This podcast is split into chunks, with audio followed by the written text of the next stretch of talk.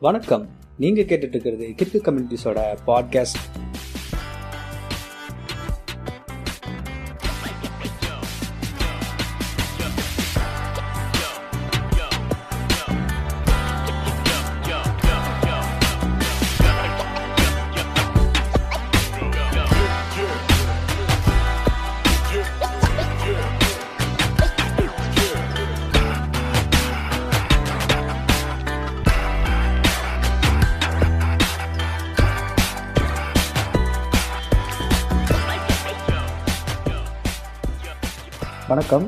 இது mister Black வணக்கம் mister Black mister Brown வந்தேன். மிஸ்டர் ப்ரௌன் வந்தாச்சா? மிஸ்டர் ரெட் வணக்கம் வணக்கம் மிஸ்டர் பிளாக் வணக்கம் மிஸ்டர் பிரவுன் வாங்க வாங்க.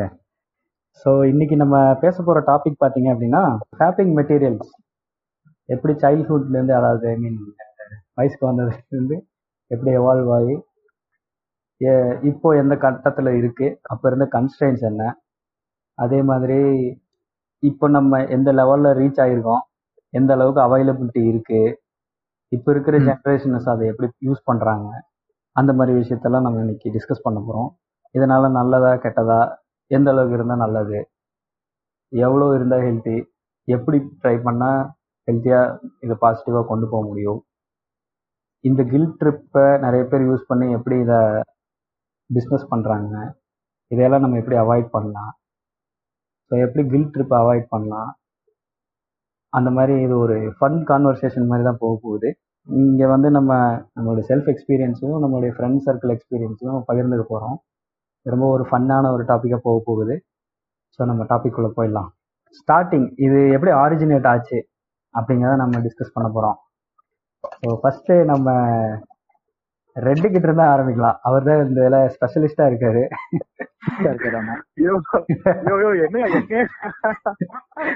அப்படியெல்லாம் ஒண்ணு இல்ல அப்படியெல்லாம் ஒண்ணு இல்ல. கேளுங்க அதான் எப்படி நீங்கள் ஆரிஜினேட் உங்களுடைய ஆரிஜினேட் எப்படி? ஏன்னா உங்களோட ஜென்ரேஷன் வந்து உங்களோட ஜென்ரேஷன் வந்து எப்படின்னா கிட்டத்தட்ட ஒரு அஞ்சு வருஷம் நீங்க எங்க ஜென்ரேஷன்ல இருந்து தள்ளி இருக்கீங்க. ஸோ உங்களுக்கு எப்படி அந்த அபர்டன்சி இருந்துச்சு? என்னென்ன கன்ஸ்டன்ஸ் இருந்துச்சு? நீங்க எப்படி ஸ்டார்ட் பண்ணீங்க? அதுக்கப்புறம் நாங்க வரோம். நாங்க நார்மலா சொல்ல போற கிரிஞ்சான நைன்டி சிக்ஸ் நைன்டி ஸ்கிட்ஸ் தான். ஆமா ஆமா ஆமா. நான் வந்து சொன்ன மாதிரி நைன்டிஸ் கிட் கிடையாது. ஒரு மிட் நைன்டிஸ் ஆ, ஆமா ஆமா ஸோ உங்களுக்கு எப்படி இருந்துச்சு? ஃபர்ஸ்ட் அது சொல்லுங்க. ஏன்னா நைன்டி ஸ்கிட்ஸ் பத்தி எல்லாருமே பேசியிருப்பாங்க. ஸோ நீங்க எப்படி ஸ்டார்ட் பண்ணீங்க? உங்களுக்கு என்ன கன்ஸ்டன்ட்லாம் இருந்துச்சு? அது அது சொல்லுங்க. இல்ல நான் வந்து எனக்கு அந்த மாதிரியான உணர்வுகள் வரையில நான் ஒரு ஆறாவது ஏழாவது வந்துட்டேன். சோ அப்பதான் வந்து எனக்கு இதை பத்தின ஒரு அறிமுகம் வந்தது. சோ ஏழாவது படிக்கும்போது இணையம் இணையம் அப்போ வந்துருச்சு. அப்போ வந்து பாத்தீங்கன்னா என்னன்னா செல்போன்ல இன்டர்நெட் கிடையாது ப்ரௌசிங் சென்டர்ஸ் இருந்தது. ஸோ எங்களோட வேடந்தாங்கல் பாத்தீங்கன்னா ப்ரௌசிங் சென்டர்ஸ் தான். ஸோ வந்து. அங்க போய் நாங்க ஸ்டார்ட் பண்ணதான் ஆனா இங்க ஒன்னே ஒண்ணு சொல்லிக்க விரும்புறேன். நான் வந்து அஞ்சா அஞ்சாவது படிக்கும் போதே என்ன. சொல்றது ஒரு நம்ப ஒரு நம்ப முடியாத விஷயம் நடந்தது அது. வந்து இப்ப நான் சொன்னா நீங்க நம்ப மாட்டீங்க நான் சொல்றேன் ஆமா ஒரு நாள் வந்து எங்க நான் இருந்த எங்க எங்க வீட்ல இருந்து எங்க ஏரியாவை பாத்தீங்கன்னா ஒரு தோட்டம் மாதிரியான ஏரியா. தென்னந்தோப்புக்குள்ள இருக்கிற மாதிரியான ஏரியால எங்க வீடு எங்க வீட்ல இருந்து நான் எங்களோட ஸ்கூலுக்கு போகணும்னா நிறைய தோப்பு காட்டு வழியா கடந்து போற மாதிரியான ஒரு பாதை நான் ஒரு நாள் வந்து அந்த மாதிரி நான் ஐந்தாம் வகுப்பு படிக்கையில அப்படி போயிட்டு இருக்கும்போது. கீழே வந்து ஒரு மட்டி காயத்துல ஒரு புத்தகம் எனக்கு தட்டுப்பட்டது அப்ப அப்படியே. போய் ஒரு புக் கட்டுறது. எனக்கு புத்தகம்னாவே அது என்னன்னு உடனே பார்க்க ஆமா ஆமா அந்த புத்தகத்தை எடுத்து பார்த்தா என்னால நம்பவே ஒரு புதையல் கிடைச்ச மாதிரி. கிடைச்சது அதுல பாத்தீங்கன்னா கருத்து வெள்ளைதான். புகைப்படங்கள் இருக்கும் கதைகள் இருக்கும். கதைகள் இருக்கும். ஒரு எயிட்டிஸ்ல எடுத்து ஒரு எயிட்டிஸ் அந்த அந்த அந்த காலத்துல எடுக்கப்பட்ட புகை புகை- புகைப்படங்கள் தான் அது. ஏன்னா அவங்க- அவங்களோட ஹேர் ஸ்டைல் எல்லாம் பாத்தீங்கன்னாவோ அவங்கள பார்த்தாவே தெரியும் அவங்க ஒரு எயிட்டிஸ் எயிட்டிஸ் கிட்ட இருந்தவங்க அப்படின்ட்டு. சோ. அந்த புத்தகம் தான் வந்து எனக்கு வந்து ஒரு முதல் அறிமுகம். அந்த விஷயத்துல. So okay. அதுக்கப்புறம் ஆமா அது வந்து நான் வீட்டுல வந்து ஒழுத்தி ஒழுத்து எங்க அங்க வைக்கிறது இங்க வைக்கிறது பாத்ரூம் வைக்கிறது ஸ்கூல் பேக்ல வைக்கிறதுன்ட்டு அது ஒரு ரொம்ப த்ரில்லிங்கான ஒரு இர- இரண்டு ஆண்டுகள். அப்புறம் ஒரு கட்டத்துல வந்து எங்க அப்பா வட்டி ஒன்று கண்டுபிடிச்சிட்டாரு. ஓ. முதல் புத்தகம். அந்த புத்தக அந்த புத்தகத்தை வந்து அதை எவ்வளவு நாளைக்கு மறைக்க முடியும் வீட்டுல. எத்தனை எத்தனை வருஷம் கழிச்சு மாட்டினீங்க? ஆஹ் ரெண்டு வருஷம் கழிச்சு மாட்டினேன். அதுக்குள்ள பேஜ் எல்லாம். இருந்திருக்கும். இல்ல இல்ல இல்ல. இல்ல இல்ல. அப்ப வந்து இல்ல உண்மையிலே வந்து அப்போ அதை வச்சு நான் சுயம்பு பழக்கத்துல ஆரம்பிச்சேன். ஆனா ஒரு ஒரு- ஒரு அந்த ஒரு குறுகுறுப்பு அந்த இளமையோட குறுகுறுப்பு இருந்து பாத்தீங்களா? அது இருந்தது. தெரிஞ்சுக்கணும். தெரிஞ்சுக்கணும். என்னதான் இருக்குதுன்னு பாக்கணும். அப்படின்ட்டு. ஒரு ஆமா அந்த ஒரு கியூரியாசிட்டி ஆர்வம் வந்து ரொம்ப உச்சத்துல இருந்தது. ஆனா- எங்க அப்பா அதை பாத்துட்டாரு பட் எங்க அப்பா அதை பத்தி எங்க கேட்கல அவர் அதை அதுக்கப்புறம் அந்த புத்தகத்தை அவர் என்ன பண்ணாருன்னு தெரியல எனக்கு. சோ இந்த மாதிரி ஒரு ஒரு சம்பவம் வந்து என் வாழ்க்கையில் நடந்தது. பார்த்து எதுவும் அடியெல்லாம் விழுவல இல்ல எங்க- அப்பா பத்தி என்கிட்ட இன்னும் வரைக்கும் அதை பத்தி கேட்கல நல்ல விஷயம். நிஜமாவே நல்ல. விஷயம். இல்லைன்னா டிராமடைஸ் ஆயிருப்பீங்க இந்நேரம். ஆமா அத பத்தி எங்க அப்பா என்கிட்ட கேட்கவே இல்லை. இப்போ இப்படிதான் ஃபர்ஸ்ட் எனக்கு அந்த அறிமுகமாச்சு. சோ அப்புறம் நான் ஏழாவது படிக்கையில முதல் முறையா வந்து ஒரு ப்ரௌசிங் சென்டர் போறேன். போயிட்டு எல்லாரோட அந்த காமன் வெப்சைட் எக்ஸ்என்எக்ஸ் அதை அடிச்சு. முதல்ல ஒரு இமேஜ் பாக்குறேன் ஆனா அந்த ஏழாவது படிக்கையில வந்து பாத்தீங்கன்னா எனக்கு வந்து என்ன சொல்றது என்னோட இந்த பால் உறுப்புகள்லாம். முழு முழு வளர்ச்சி அடைஞ்சு. அந்த மாதிரி ஒரு காலகட்டம் அது. அப்போ ஒரு அந்த ஒரு புகைப்படம் தான் பார்த்தேன். வீடியோ அப்படின்னு சொல்லலாம். அப்படின்னு சொல்லலாம். அது அது தந்த அந்த கவர்ச்சி அந்த ஒரு அந்த ஒரு அந்த ஒரு குறுகுறுப்பு அந்த ஒரு ஆர்வம் வந்து மறக்கவே முடியாது வாழ்க்கையில. சோ ஏழாவதுல தான் நான் வந்து முதல் முதல்ல ஒரு போர்னு பாக்குறேன் இதுதான் வந்து சுயன்மானம் வைக்கிறது. இதுதான் வந்து மாஸ்டர் பேஷன்ங்கிறது எனக்கு தெரியாது. நான் ஏதோ பண்ணிட்டு இருக்கேன். அது அது- அது தெரியும் பிற்காலத்துல தான் இதுக்கு பேர் சுயன்மம். இது எல்லாரும் பண்றதுதான். யூனிவர்சல் தான். நான் என்ன நினைச்சிட்டு இருந்தேன்? எனக்கு மட்டும் எக்ஸ்க்ளூசிவ் நினைச்சிட்டு இருந்தேன். அப்படி கிடையாது. இது வந்து யூனிவர்சல் எனக்கு பின்னா பின்னாட்களா தெரிய வந்து இதுதான் ஒரு நான் கையடிக்க ஆரம்பிச்ச கதையோட கலாச்சாரம் இருக்கும். ஓகே கையும் களவுமாக பிடிபடல. ஆனா கையில இருந்த இலக்கியம் மட்டும் பிடிபட்டுருச்சு. ஆமா நம்பவே முடியுது நான் முதல் முதல்ல வந்து ஒரு பெண்ணை வந்து நிர்வாணமா அந்த அந்த அது கூட அதுல கூட பாத்தீங்கன்னா வந்து என்ன சொல்றது அந்த பெண் உடலோட மேல் பாகம் மட்டும்தான் எல்லா புகைப்படத்துலயுமே இருக்கு. ம்ஹும். ஆமா. கீழ் ஆமா கீழ் பகுதி வந்து எந்த புகைப்படத்திலயும் இருக்காது. அதே. மாதிரி இருக்காது. ஒன்லி பெண் பெண்ணுடைய அந்த மார்பகத்தை கட்டுற மாதிரியான படங்கள் மட்டும்தான் இருக்கும். நான் ஒரு ஏழாவது படிக்க அந்த டைம் எல்லாம் பாத்தீங்கன்னா அந்த மாதிரி ஒரு ஆர்வம் வந்து எனக்கு எந்த- விஷயத்துக்குமே வந்தது இல்ல அப்படி ஆர்வமா இருந்தா என்னதான் அங்க இருக்குன்னு பாக்கணும் பாக்கணும் பாக்கணும் பாக்கணும்ட்டு அவ்வளவு ஆர்வம் ஆர்வமா இருந்தேன். அதுக்கும் எனக்கு ஒண்ணு நடந்தது. அதே மாதிரி இதே இதே மாதிரி ஒரு நாள் நான் சாலையில போயிட்டு இருக்கேன். கீழே பாத்தீங்கன்னா ஒரு உடஞ்ச கேசட் எனக்கு கிடைச்சது. ஒரு- ஒரு விசிடி பேர் ஒரு கேசட் ஒரு அது விட்டுப்பட கேசட் அதுல பாத்தீங்கன்னா மேல ஸ்டிக்கர் ஒட்டி இருந்தது. அது. வந்து வெள்ளைக்காரங்கிறது போல மேல வந்து பாத்தீங்கன்னா ப்ராப்பரா ஸ்டிக்கர் ஒட்டி இருந்தது. அந்த ஸ்டிக்கர்ல தான் முதல் முறையா வந்து நான் ஒரு பெண்ணுடைய அந்தரங்கிறத பாக்குறேன். அந்த ஆமா அந்த சீடியே நான் பல காலம் என்னோட புத்தக புத்தக பையில நான் ரொம்ப நாள் வச்சிருந்தேன். சிடின்னு சொல்றப்பதான் எனக்கு ஒரு நியூஸ் எனக்கு ஒரு விஷயம் ஞாபகத்துக்கு வருது. அந்த- அந்த சிடிக்கு பின்னாடி ஒரு ஸ்டோரி இருக்கு. நான் பின்னாடி சொல்றேன். இந்த மாதிரி ஸ்டிக்கர் சிடி ஒண்ணு வந்து சுவாரஸ்யமா சிக்கி இருக்கோம் சொல்றேன் அந்த ஸ்டோரி பின்னாடி. நீங்க முதல்ல முடிங்க. அதுதான். அது நான் ரொம்ப காலம் வச்சிருந்து அதை நான் எந்தெந்த வகையில பயன்படுத்த முடியுமோ அந்தந்த வகையில தான் பயன்படுத்தியிருக்கேன். அதுக்கப்புறம் எல்லாரும் போலதான். இந்த வாரமலர் கதைகள். அப்புறம் மற்ற இந்த ராணி இதெல்லாம் நடுப்பக்கங்கள் நடிகைகள் புகைப்படங்கள் தான் எனக்கு சின்ன வயசு அறிமுகமான இந்த இதை பற்றின விஷயங்கள். ஓகே.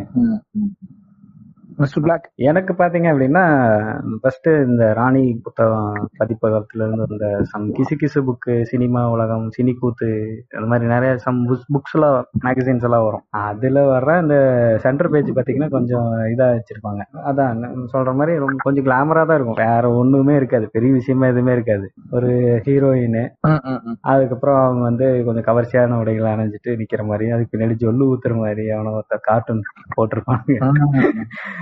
ஸோ அதுல என்ன இடுப்புல சைக்கிள் ஓட்டுற மாதிரி ஒரு இடுப்பு கட்டி நின்றுருப்பாங்க. அதுல வந்து ஒரு நம்மால ஆண்டியார் பாடுகிற மாதிரி ஒரு பொம்மையை போட்டு அது வந்து சைக்கிள் ஓட்டின்னு போயிட்டு இருப்பாரு மேல.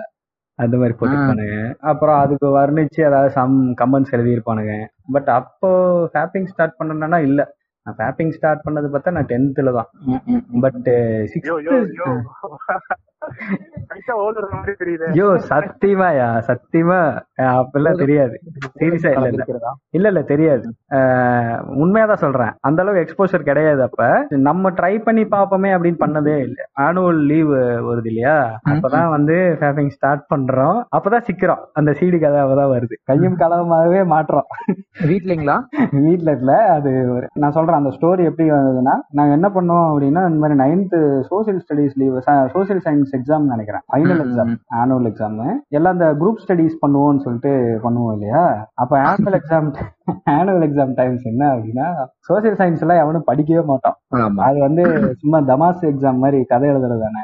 ஆமா. ஸ்டோரி கேட்டு போய் எழுதுறதா? அதனால குரூப் ஸ்டடீஸ்ல என்ன பண்ணுவோம்? ஆளாளுக்கு ஒரு ஒரு டாபிக் எடுத்து படிச்சுட்டு மச்சான் இந்த கதை சொல்லு அந்த கதை சொல்லு இயர் மட்டும் பிட் எழுதிட்டு போய்க்கிறது. இயர் மட்டும் கையில கையில எழுதிட்டு போயிடுறது. ஏன்னா இயர் தான் மார்க் போடுவாங்க இயர் பார்த்து தான். ஆமா. சரி இயர் மட்டும் எழுதிட்டு போய்க்கலாம் இல்ல யாராவது கேட்டு எழுதிக்கலாம் அப்படின்னு சொல்லிட்டு இது பண்ணிட்டு குரூப் ஸ்டடிஸ் பண்றதுப்போ போன் வருது அவசரமா. அப்ப எப்படின்னா இந்த ரிலையன்ஸ் வில் போன் வரும். இந்த 750 ரூபாய் என்னமோ ஜஸ்ட் மெசேஜ் அனுப்பிச்சுக்கலாம் ஃப்ரெண்ட்ஸுங்களுக்குள்ள எல்லாம். எங்களுக்கு கிடைச்ச ஒரு எஸ்எம்எஸ் கம்யூனிகேஷன்னா அதுதான் பெரிய இது. அப்போ வந்து எங்க ஊர்ல எல்லாருமே அந்த போன் வச்சிருப்போம் வில் போன் அது அந்த ஆண்டனா கொம்பு போன் மாதிரி வரும். டாடா இண்டிகா ஆமா. வச்சிருந்தான் அதுக்கப்புறம் ரிலையன்ஸ் வாங்கி கொடுத்தான்னு நினைக்கிறேன். சோ அந்த போன்ல பார்த்தா எஸ்எம்எஸ் பண்ணிக்கலாம். ஃப்ரீ எஸ்எம்எஸ் இருக்கும். இந்த மாதிரி போன் வருது. டேய் இவன் வீட்டுக்கு வாடா அப்படின்னு சொல்லிட்டு. அவன் வீட்டுக்கு வாடா அப்படின்னு சொல்லிட்டு ஃபோன் வருது. சரின்ட்டு அங்க போறோம். அவனுக்கு முன்னத்த நாளே சயின்ஸ் எக்ஸாம் அப்பயும் அவனுக்கு பார்த்துருக்கானுங்க. அப்ப எனக்கு தெரியல இன்னொரு ஃப்ரெண்டு மாப்பம் பிடிச்சுதான் சொன்னான் எனக்கு. டேய் இந்த மாதிரி ஏதோ வேலைத்தனம் பண்றானுங்க அவனுங்க. ஏதோ தட்டுக்கிட்டு தட்டுக்கிட்டு எல்லாம் வாங்கிட்டு வந்து பார்த்துருக்கானுங்க. அப்போ அப்ப எப்படின்னா இதெல்லாம் சொல்ல மாட்டாங்க கோடு வேடு தான். தட்டு எடுத்துட்டு வந்து சாமி படம் பார்த்துட்டு இருக்கானுங்கடா அப்படின்ற மாதிரி சொல்றானுங்க. எனக்கு சாமி படம் அப்படின்னா டேய் ஆர்டர் போடா அப்படின்றாங்க. அப்புறம் சரி ஃபோன் பண்ணி சொல்றான் இன்னொரு ஃப்ரெண்டு அவன் வீட்டுக்கு போலாம்டா இன்னைக்கு ஈவினிங் அப்படின்ட்டு. சரி குரூப் ஸ்டடின்னு சொல்லிட்டு வீட்டில் ஓல் விட்டு என்ன பண்றோம்? கிளம்பிட்டேன். அவங்க வீட்டில் என்னன்னா அவங்க அப்பா அம்மா எக்ஸாம் ஏதோ கல்யாணத்துக்கு ஏதோ போகணும் வெளியூர் போயிட்டாங்க. எக்ஸாம் இருக்கனால இவனை கூட்டிட்டு போல. இவனை மட்டும் விட்டுட்டு போயிட்டாங்க. அவங்க அண்ணனுக்கு எக்ஸாம் முடிஞ்சிச்சு அவங்க அண்ணன் போயிட்டான். இவன் இவன் மட்டும் தனியா எக்ஸாம் எழுதி முடிச்சுட்டு அப்புறம் ஊருக்கு வந்துடுறா பஸ் ஏறி அப்படின்னு சொல்லி சொல்லி போறாங்க. அதுக்கப்புறம் என்னாச்சு? சரின்ட்டு நாங்க அன்னைக்கு ஃபுல்லா வெடிய வெடிய பஜனை தான். ஸோ அப்பதான் வந்து இந்த இந்த கான்செப்ட் எல்லாம் வருது. டேப்பிங் ஸ்டார்ட் பண்றதெல்லாம். அப்பதான் சொல்றாங்க என்னடா அது இப்படிலாம் இருக்குது? அப்படின்னு போட்டு பார்த்ததுதான் அது. சரின்ட்டு பார்த்துட்டு இருக்குது வச்சு முத நாள் ஃபன் பண்ணிட்டோம். எக்ஸாம்லாம் எழுதிட்டு வந்துட்டோம். ஏதோ ஒரு டே எழுதல ஒன்றும் சும்மா எழுதிட்டு வந்துட்டோம். பாஸ் பண்ற அளவுக்கு ஃபைனல் எக்ஸாம் தானே எவன் மார்க்லாம் சொல்ல போறான். ஆனுவல் எக்ஸாம் மார்க் சொல்ல மாட்டான். பாஸ் ஆகிறீங்களா தான் சொல்லுவாங்கன்ட்டு ஆமா. என்னத்தையோ எழுதிட்டு வந்துட்டோம் பாஸ் பண்ற அளவுக்கு எழுதிட்டு ஓடி வந்துட்டோம் வந்துட்டு மறுபடியும் உட்காந்து அன்னைக்கு ஈவினிங் பார்த்துட்டு இருக்கிறோம். இன்னொருத்தன் ஓடி வந்தான். இன்னொரு ஃப்ரெண்டு ஓடி வந்து டேய் உங்க வீட்டுக்கு உங்க அப்பா அம்மா வந்துட்டு இருக்காங்கடா அப்படின்னா. எல்லாத்துக்கும் அள்ளு விட்டுருச்சு. ஐயோ டெக்கு வாடகைக்கு எடுத்துட்டு வந்துருக்கான். வாடகைக்குன்னா சித்தப்பா வீட்டுல இருந்து எடுத்துட்டு வந்துருக்கான். அந்த நேரம் பார்த்து கரண்ட் வேற போயிடுச்சு. போச்சு. சிடி சிக்கிருச்சு உள்ள. சிடி மேலேயே ஸ்டிக்கர் இருக்குது. போடு. அவன் சித்தப்பா வீட்ல இருந்து சித்தப்பா எக்ஸாம் முடிஞ்சிருச்சு படம் பார்க்கலான்ட்டு எடுத்துட்டு வந்திருக்கேன்னு எடுத்துட்டு வந்திருக்கிறான். இந்த சிடி வந்து வேற ஒரு ஃப்ரெண்டு மூலமா கனெக்ட் ஆகி அந்த ஃப்ரெண்டோட அண்ணனும் யாரோ வாடகை கூப்பிட்டுருக்காங்க அவங்க வந்து வாடகை கூப்பிட்டு இருக்காங்க. அங்க போய் பதினஞ்சு ரூபாய் என்னமோ பதினஞ்சு ரூபா வாடகை கொடுத்து எடுத்து வந்துருவான். ஒரு நைட்டுக்குன்ட்டு சரி யாரும் லீவ் தான் விட்டாங்களே ஃபன் பண்ணலான்ட்டு. கடைசியில அப்பா அம்மா வராங்க. கரண்ட் போயிடுச்சு. வர்றாங்க. தெரு முனைக்கு வந்துட்டாங்கடான உடனே எல்லாம் தட்டை என்ன பண்ணோம்? சரி சிடி ஒன்றும் பண்ண முடியாது. இழுத்து இழுத்து பார்த்தா ஒன்றும் முடியல உடஞ்சிருமோன்னு பயம் வந்துருச்சு. எல்லாத்தையும் ஒயர்லாம் கழட்டி சுத்தி எடுத்துட்டு போய் அவன் சித்தப்பா வீட்டில் கொடுத்தான் கொடுத்தக்கு அப்புறம் தான் அவனுக்கே ஞாபகம் வருது உள்ள தட்டு இருக்குது அப்படின்ட்டு. அவனுக்கு கேர்ல இருந்திருக்கிறான் அவனுக்கு தெரியல. அடுத்த நாள் என்ன பண்ணி அவன் சித்தப்பா வந்து அவர் ரெகுலரா காலையில சுப்பிரபாதம் போடுறக்க ஆன் பண்ணுவார் அவன் இந்த பாட்டு பாடி இருக்கு சிடி லாக் பண்ணிட்டாரு. சிடி ஓனர் இவனா என்னன்றால் நூத்தம்பது ரூபா கேக்குறான். அவருகிட்ட போய் எப்படி கேக்குறது யாரோ ஒருத்தர் வந்து கேப்பாடுங்க சொல்லி இவர் எடுத்து வச்சிருக்கிறாரு. அது வேற ஸ்டிக்கர் வேற இருக்குது அப்பட்டமா மேல. என்னடா இது அப்படின்னு சங்கட்டமா போச்சு. ஒரே சங்கட்டமா போயிருச்சு. இவனும் என்னங்கிறான் டேய் நான் மாட்டினேன்டா. எங்க சித்தப்பாக்கு தெரிஞ்சுன்னா எங்க வீட்டுல சொல்லிடுவாருன்னு இவனும் போக மாட்டான் கேக்குறதுக்கு. இன்னொன்னு தட்டு வாங்கிட்டு வந்து கொடுத்தவன் வேற ஒருத்தன். அவன் தான் ரெஸ்பான்சிபிள் சோ அவனை தான் பிடிப்பாங்க. தட்டு காணாம ஆமா. இல்லைன்னா நூத்தம்பது ரூபா கொடுக்கணும். ஆமா. அப்போ நூத்தம்பது ரூபாங்கிறது பெரிய காசு கண்டிப்பா. கிரிக்கெட் பெட் மேட்ச் போட்டா கூட இருபது ரூபா தான் வரும். ஆமா. நாங்க அந்த கணக்கு போட்டுதான் ஆமா ஆளுக்கு ஒரு ரூபா போட்டு பெட் மேட்ச் போடுவோம். ஜெயிச்சோம்னா இருபது ரூபா வரும். இல்ல அன்னைக்கு கணக்குக்கு வந்து ஒரு பிளேட் காளான் வந்து ரெண்டாயிரம் ரூபாய் அதுக்கு வந்து ஆமா. சோ பதினஞ்சு ரூபாங்கிறது சரி பெட் மேட்ச் ஆடி வின் பண்ணிக்கலாம். அப்படி அப்படி பிளான் பண்ணது சரி ஆளுக்கு ஒரு ரூபா போட்டோம்னா ஆச்சு அப்படிங்கிற மாதிரி பிளான் பண்ணி தான் வாங்கினது. சரி இல்ல அப்படி. காசு பத்தலைன்னா பெட் மேட்ச் ஆடி இது பண்ணிக்கலாம் அப்படின்னு சொல்லி பிளான் பண்ணது. கடைசியில பார்த்தா நூத்தம்பது ரூபா கேக்குறானுங்க அவனுங்க. தட்டு கொடுக்கலைன்னா தட்டு கொடுக்கலைன்னா உங்க எல்லா அப்பா அம்மாட்டையும் சொல்லிடுவேன்னு அவன் வேற இது பண்றான் பிளாக்மெயில் பண்றான். ஓ ஐயோ தர்ம சங்கடத்துல சிக்கிட்டோம். இன்னொன்னு என்ன ஆச்சுன்னா அந்த அவங்க சித்தப்பா வந்து அந்த ஏரியா பசங்க இப்போ பார்த்தது என்ன ஒரு பத்து பசங்க பார்த்துருப்போம். நாங்க மட்டும்தான் வேற ஏரியா நானும் இன்னொரு ஃப்ரெண்டு எனக்கு ஃபோன் பண்ணி சொன்னான்னு சொன்னேன்ல அவன் மட்டும்தான் வேற ஏரியா ரெண்டு பேர் தான். இன்னொன்னு அவங்க சித்தப்பா எங்க அப்பாவோட க்ளோஸ் ஃப்ரெண்டு நான் இருந்தேங்கிறது தெரிஞ்சிச்சுன்னா நான் செத்தேன் எங்க வீட்டுல என்னடா இது முதல் அட்டம்ட்டே இப்படி ஆயிடுச்சு அப்படிங்கிற மாதிரி ஆயிடுச்சு. அவனை கூப்பிட்டு திட்டிட்டு பாராட்டுக்கு அவங்க வீட்ல எல்லாம் சொல்லிட்டாங்க. அவங்க வீட்ல அவங்க அப்பா அம்மா எல்லாம் கிட்டத்தட்ட ஒரு த்ரீ மந்த்ஸ் ஃபோர் மந்த்ஸ் பேசவே இல்லை. எங்களோட சேரல அவன். அவங்க அம்மா எல்லாம் பேச மாட்டேன். பேசவே இல்லையா அவன்கிட்ட. அது மாதிரி அவனையும் சங்கடத்துல சிக்க வச்சுட்டோம். அதுக்கப்புறம் இன்னும் ரெண்டு ஃப்ரெண்ட்ஸுங்க வந்து கூப்பிட்டு கண்டிச்சிருப்பாங்களாட்டு இருக்குது அவங்க ரெண்டு பேர் பேர் மட்டும்தான் தெரிஞ்சிருக்குது. ஓஹோ. ஏன் எங்க ஏரி எங்க பேரை நல்ல வேலை அவனுக்கு சொல்லாம விட்டானுங்க. அதனால எங்க வீட்டுக்கு தெரியாது. இன்னொன்னு என்னன்னா நான் அவனோட க்ளோஸ் ஃப்ரெண்டுன்னு தெரியும். அதனால நானும் பண்ணியிருப்பேன். நான் அவர் யூகிச்சிருக்கலாம். தெரியல. அவர் ஏதோ சொல்லலை. எங்க அப்பாட்ட சொல்லலையா? இல்ல எங்க அப்பா கிட்ட வந்து கேட்கலையா என்ன தெரியல. ஸோ அப்படியே ஃப்ரீயா விட்டாங்க. நான் தப்பிச்சிட்டேன். நானும் இன்னொருத்தன். எங்க அந்த ரெண்டு பேரும் ஒரே ஏரியால இருந்து வந்தோம்னு சொன்னியா நாங்க ரெண்டு பேரும் மட்டும் தப்பிச்சிட்டோம். மீதி எல்லாம் அவனுக்கு வீட்டையில பூஜை. ஆட்டத்தையே கலைச்சிட்டானுங்க. டென்த்ல வந்து வேற வேற கிளாஸ் போட்டானுங்க. இவங்களெல்லாம் ஒன்னா சேர விடக்கூடாதுட்டானுங்க அந்த மாதிரி பண்ணிட்டானுங்க. அப்புறம் அந்த அந்த சீடிக்காரன் அவனு வந்துட்டான். அவன் வந்து நூத்தம்பது ரூபா குடுறான்னு சொல்லி என்ன பண்றதுன்னு தெரியாம போய் நம்ம பசங்களையே விட்டு கையில காலில் விழுந்தாதான் சித்தப்பா காலில் இருந்து காசு சீடி வாங்கிட்டு வந்துருங்கடான்ட்டு ம். அப்புறம் போய் வாங்கிட்டு வந்து யார் அனுப்புனீங்க? ரெண்டு பசங்க போனானுங்க. அதான் ஆல்ரெடி சிக்கி அடி வாங்கிட்டானுங்களே. அவனுங்க. அவனுங்கள. சரி நீங்க தான் ஆல்ரெடி சிக்கிட்டீங்களாடா. செம்டையா வாங்கிட்டீங்களா அடி வாங்கின கையோட வாங்கிட்டு வந்துருங்கடா. இல்ல அவ்வளவு தூரம் போக வேண்டாம். பதினஞ்சு நிமிஷம் தான் ஆச்சு அந்த சித்தப்பா கையில கால விழுந்து வாங்கிட்டாங்க. வாங்கிட்டு அதுக்கப்புறம் கொண்டு போய் அவன்கிட்ட ஹேண்ட் ஓவர் பண்ணிட்டு எப்பா இனிமே உன் சங்காத்தமே வேணாம்டா. சாமின்னு தப்பிச்சிட்டோம். அதுக்கப்புறம் என்ன பண்ணோம்னா சரி இது இன்னி இது வந்து ரொம்ப சட்ட சிக்கலா இருக்குது. அதனால என்ன பண்ணலாம் இன்டர்நெட் சென்டர் அப்பதான் பரிச்சயம் ஆகுது ஆனா எங்க ஊர்ல இன்டர்நெட் சென்டர் கிடையாது. சோ அப்படி மந்த்லி ஒன்ஸ் போயிட்டு வருவோம். கிரிக்கெட் விளையாட போறோம் அதுக்கு போறோம் இதுக்கு போறோம் காசு சேர்த்து வச்சு போயிட்டு வருவோம். இப்படிதான் எனக்கு வந்து ஆரம்பமாச்சு. சிறப்பு. இன்று வரை அப்படியே போய்கிட்டு இருக்கு இல்லைங்களா? ஆமா. மிஸ்டர் பிரவுன் நீங்க தான். நானும் கிட்டத்தட்ட சமகாலத்துல தான் வயசுக்கு வந்தேன். அந்த காலத்து பத்திரிகையில மூலமா ஆரம்பிச்சு இது எப்படி இந்த ப்ராசஸ் நடக்குதுன்னு நான் ரொம்ப இன்ட்ரெஸ்டடா இருந்தேன். ஆனா எப்படி கேட்கறது யாரை கேட்கறதுன்ட்டு எனக்கு ஒரு சரியான ஒரு ஒரு அந்த அந்த அந்த வகையில ஒரு நண்பர் இல்லாம நான் ரொம்ப கஷ்டப்பட்டேன். அப்புறம் ஒரு well educated well orthodox number ஒருத்தர் பரிச்சயமானாரு ஃப்ரெண்ட் ஆஃப் ஃப்ரெண்டு நைன்த் லீவ்ல அவரு தான் இன்டர்நெட் சென்டருக்கு அழைச்சிட்டு போய் பெரிய ஸ்மக்லிங்லாம் பண்ணி நாலு பேர் ஒரே கேபின் எடுத்துட்டு யாருக்கு எதுவும் தெரியாதுன்னு ஸ்மக்லிங் பண்றதா நினைச்சிட்டு போனோம். கையில பாத்தீங்கன்னா இருபது ரூபா தான் இருந்துச்சு. அவருக்கு பத்து ரூபான்னு நினைக்கிறேன் இப்போ. எதுக்கு என்னன்னு கூட சொல்ல தெரியாது. எதுக்கு அந்த கேபின் வேணும்னு கேக்குறாங்க. அதுக்கு கூட பதில் சொல்ல அறிவில்லாத ஒரு மெச்சூரிட்டி இல்லாத ஒரு வயசு. நைன்த் தானே? கரெக்ட் தான் அப்ப அப்ப மெயில் செக் பண்ணணும்னு சொல்லியிருந்தா கூட ஒண்ணும் சொல்லியிருக்க மாட்டாங்க. அதுக்கு எதுக்கு ஒன் ஹவர் ஆகும்னு கேட்டா கேட்டா கூட சொல்ல தெரியாது. அந்த அளவுக்கு மெச்சூரிட்டி இருபது ரூபால ஆரம்பிச்சு பாத்தீங்கன்னா இன்ட்ரெஸ்ட் ஜாஸ்தியாகி லஞ்ச் ஹவர்ல ஆக்சுவலா போயிருந்தோம். அது பாத்தீங்கன்னா ஒன் ஹவருக்கு மேல போயிட்டு இருக்கு இன்னும் காசு யார்டா இருக்குன்னு உள்ள ஒருத்தங்கிட்ட போய் காசு வாங்கி ஒருத்தனை அனுப்பி வாங்கிட்டு வர சொல்லி கண்டினியூலாம் ஆச்சு அது. ஒரு கடைசியில ரெண்டே கால் மணி நேரத்துல வந்து ஞாபகமே இல்லாம ஒருத்தன் ஞாபகப்படுத்தி போயே ஆகணுங்கிற ஒரு சட்ட சிக்கல்னால மட்டுமே போனோம். மொத முத நாள் முத நாள் பாக்குறேன் இல்லையா? இது எப்படி இப்படியா? இப்படி போயா? ஏன் அப்படிங்கிற ஒரு கேள்விகள்லாம் மனசுக்குள்ள எழுந்துச்சு. ஏன் இப்படி எல்லாம் பண்றாங்க? தேவையில்லாம அப்படிங்கிற ஒரு இதெல்லாம். முத்தம் கொடுத்தாலே. குழந்தை பிறந்துருங்கிற ஒரு சுச்சுவேஷன் எதுக்கு இதெல்லாம் பண்ணும் அப்படிங்கிறதுல? நீங்களாவது முத்தம் கொடுத்தா குழந்தை பிறந்துரும் உங்க சர்க்கிள் நினைச்சிட்டு இருந்தீங்க. நாங்களாம் எப்படி தெரியுமா? கழுத்து மோந்து பார்த்தா குழந்தை பிறந்துரும். எப்படி தெரியுமா? அப்பெல்லாம் அப்பெல்லாம் ரேப் சீன் எப்படி தெரியுமா? ஹீரோ வந்து வில்லன் வந்து ஹீரோயின் படுக்க வச்சு கழுத்தை மட்டும் தான் மோந்து வைப்பாரு. கெடுத்துட்டான்ருவாங்க அப்பெல்லாம் சின்ன வயசுல எல்லாம் நான் நினைச்சிருக்கேன் ஒரு நாலாவது அஞ்சாவது படிக்கிறப்பெல்லாம் போச்சு போச்சு. அந்த அக்கா கழுத்தை மோந்து பாத்துட்டாங்க அவ்வளவுதான் அந்த அக்கா வாழ்க்கையே முடிஞ்சுது. அந்த அக்கா தூக்குல தொங்கிரும். அடுத்து அதுவாதான் இருந்திருக்கு. ஆமா ஆமா அப்படிதான் இருக்கும். அது நாட்டாம படத்துல அந்த பையன் வயசுலதான் இருப்போம் அந்த படம் பாக்குறப்போ. ஆமா கரெக்டா மகேந்திரன் கரெக்டா தாத்தா நான் பார்த்தேன் அப்படின்னு வருவான் இல்லையா. அவ்வளவுதான் அவ்வளவுதான் இது. ஐயோ போச்சு. அந்த அக்கா முடிஞ்சிருச்சு. ஒரு சொம்பு இருக்கும் கீழே ரெண்டு கொடுக்கும். அதே மாதிரி இன்னொன்னு சிம்பாலிக் ரெப்ரஸன்டேஷன் பண்றேன்னு சொல்லிட்டு என்ன பண்ணுவானுங்க? புலி வந்து மானை வேட்டையாடுற மாதிரி பண்ணுவானுங்க. அப்புறம் வந்து கடல் அலைகள்லாம் நின்னு போயிடும். பறவை எல்லாம் நின்றும். நின்றும் காலையில அந்த அக்கா எந்திரிக்கும் போது குங்குமம் எல்லாம் அப்படியே அழிஞ்சிருக்கும். ஆமா. தலை கவிழ்ச்சிருக்கும் இவங்க தாண்டி மேட்டருக்கு எதுக்கு நம்மள எப்படி எல்லாம் குழப்பறானுங்கன்னே புரியல. எனக்கு இல்ல நான் இல்ல இல்ல, நான் வந்து இந்த அளவுக்கு அப்பாவியா இல்ல பட் நான் ஏதோ ஒரு பயாலஜிக்கல் ப்ராசஸ் நடக்குது அப்படிங்கறது அந்த புரிதல் வந்து எனக்கு ஒரு அஞ்சாவது படிக்கும் போது இருந்தது. நான் என்ன நினைச்சேன்னா நீ எல்லாம் வளர்ந்துட்டடா. உனக்கெல்லாம் மெட்டீரியல் கொடுக்கறதுக்கு ஆள் இருந்துச்சு அப்போ.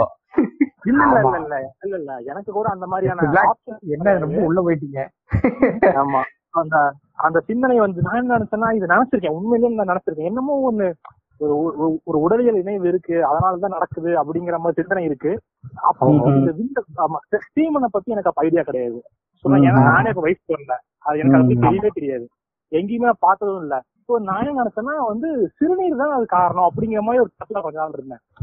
வந்து இத இதத்தான் வந்து உங்க உள்ள அனுப்புறதும் அதனாலதான் ஏதோ ஒரு அந்த கர்ப்பம் எல்லாம் ஆகுதோ அப்படிங்கிற மாதிரி எண்ணங்கள் இருந்தேன் சோ அதுக்கப்புறம் தான் இந்த விந்து விந்துங்கிற ஒரு கான்செப்ட் எனக்கு ரொம்ப நாள் அதுக்கப்புறம் தான் தெரிய வந்தது. ஆஹா. உங்களுக்காவது அது உள்ள போகுது அப்படிங்கறதே ஒண்ணு தெரியுது. அதெல்லாம் தான் தெரிஞ்சிருக்கு. எங்களுக்கு பிரைமரி பர்பஸே அதை வந்து யூரினேட் பண்றதுக்கு மட்டும்தான் அப்படிதான் எங்களுக்கு சொல்லி கொடுத்துருக்காங்க ஆமா அதுக்கு அது இன்னொன்னு என்னன்னா அப்பெல்லாம் பையனுக்கு பொண்ணுக்கு வித்தியாசம் எப்படி கண்டுபிடிப்போம்னா ஜடை போட்டு கமல் குத்தி இருந்தா பொண்ணு. கரெக்ட் டவுசர் போட்டு சட்டை போட்டு தலை தலை கிராப் வெட்டி இருந்தா பையன். அவ்வளவுதான் வித்தியாசம் தெரியும். அதுவும் ப்ராப்பர்ட்டிஸ்ல பொண்ணு இருக்கும். அதெல்லாம் முடிஞ்சு போச்சு. அதெல்லாம் தெரியும் அது சில பேர் சில நேரம்லாம் அதை நாங்க என்ன கூப்பிடுவோம்னா அந்த மாதிரி கிராப் வெட்டி இருக்குது இல்லையா? அதை வந்து டிரான்ஸ்ஜெண்டர்னு நினைச்சுப்போம். டிரான்ஸ்ஜெண்டர் அது பாவாடை சட்டையெல்லாம் போட்டு வரும். கிராப் வெட்டிட்டு வரும். பாவம் அது ஜடை போடுறதுக்கு அவங்க அப்பா அம்மாக்கு டைம் இல்லாம அதை கிராப் வெட்டி விட்டுருப்பாங்க. ஆனா நம்ம வந்து அந்த மாதிரி நினைச்சிருப்போம். சோ இந்த அளவுக்கு தான் நமக்கு அறிவே புகட்டப்பட்டிருக்கு அந்த அளவுக்கு. அந்த வயசுல. சிக்ஸ்த் செவன்த் படிக்கிற வரைக்குமே அவ்வளவுதான் அறிவு. அந்த அந்த உடலியல் இணையறதுன்னு மிஸ்டர் ரெண்டு சொன்ன அளவுக்கு எனக்கு தெரிஞ்சது எல்லாமே வந்து வீடியோ பார்த்ததுக்கு அப்புறம் தான் நேர்ல வந்து ஒரு நாள் நாய் சாப்பிட்டு இருக்கிறத பார்த்தேன் மிஸ்டர் பிளாக் ஒரு நாள். நடு ரோட்ல ரொம்ப பகிரங்க பகிரங்கமா நடந்துட்டு இருந்துச்சு இதுல என்ன இது- இதுல என்ன ஒரு கேவலமான விஷயம் நானும் ஒரு பெண் தொழிலோட நடந்து போயிட்டு இருந்தோம் அந்த ப்ராசஸ எப்படி எக்ஸ்பிளைன் பண்றது? பார்த்துட்டு பார்க்காத மாதிரி இருக்கணுமா? அங்க என்ன பண்றது எனக்கு ஒரு கேள்வி வேற வந்துச்சு. அதை எப்படி நான் கடக்கிறதுன்னு எனக்கு தெரியல. எனக்கே தெரியாது அது என்ன நடக்குதுன்னு. உங்களுக்கு அது எனக்கு இல்ல இல்ல. அது கரெக்ட் நீங்க அந்த பாயிண்ட்ல அப்படி யோசிச்சீங்க. அது வந்து மேட்டர் பண்ணதுனால உங்களுக்கு புரிஞ்சுது. நாங்கெல்லாம் அது வந்து வால் சிக்கிடுச்சுன்னு நினைச்சிருக்கிறோம்.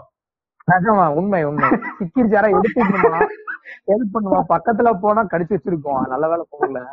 வால் சிக்கிடுச்சு நாய்க்கு.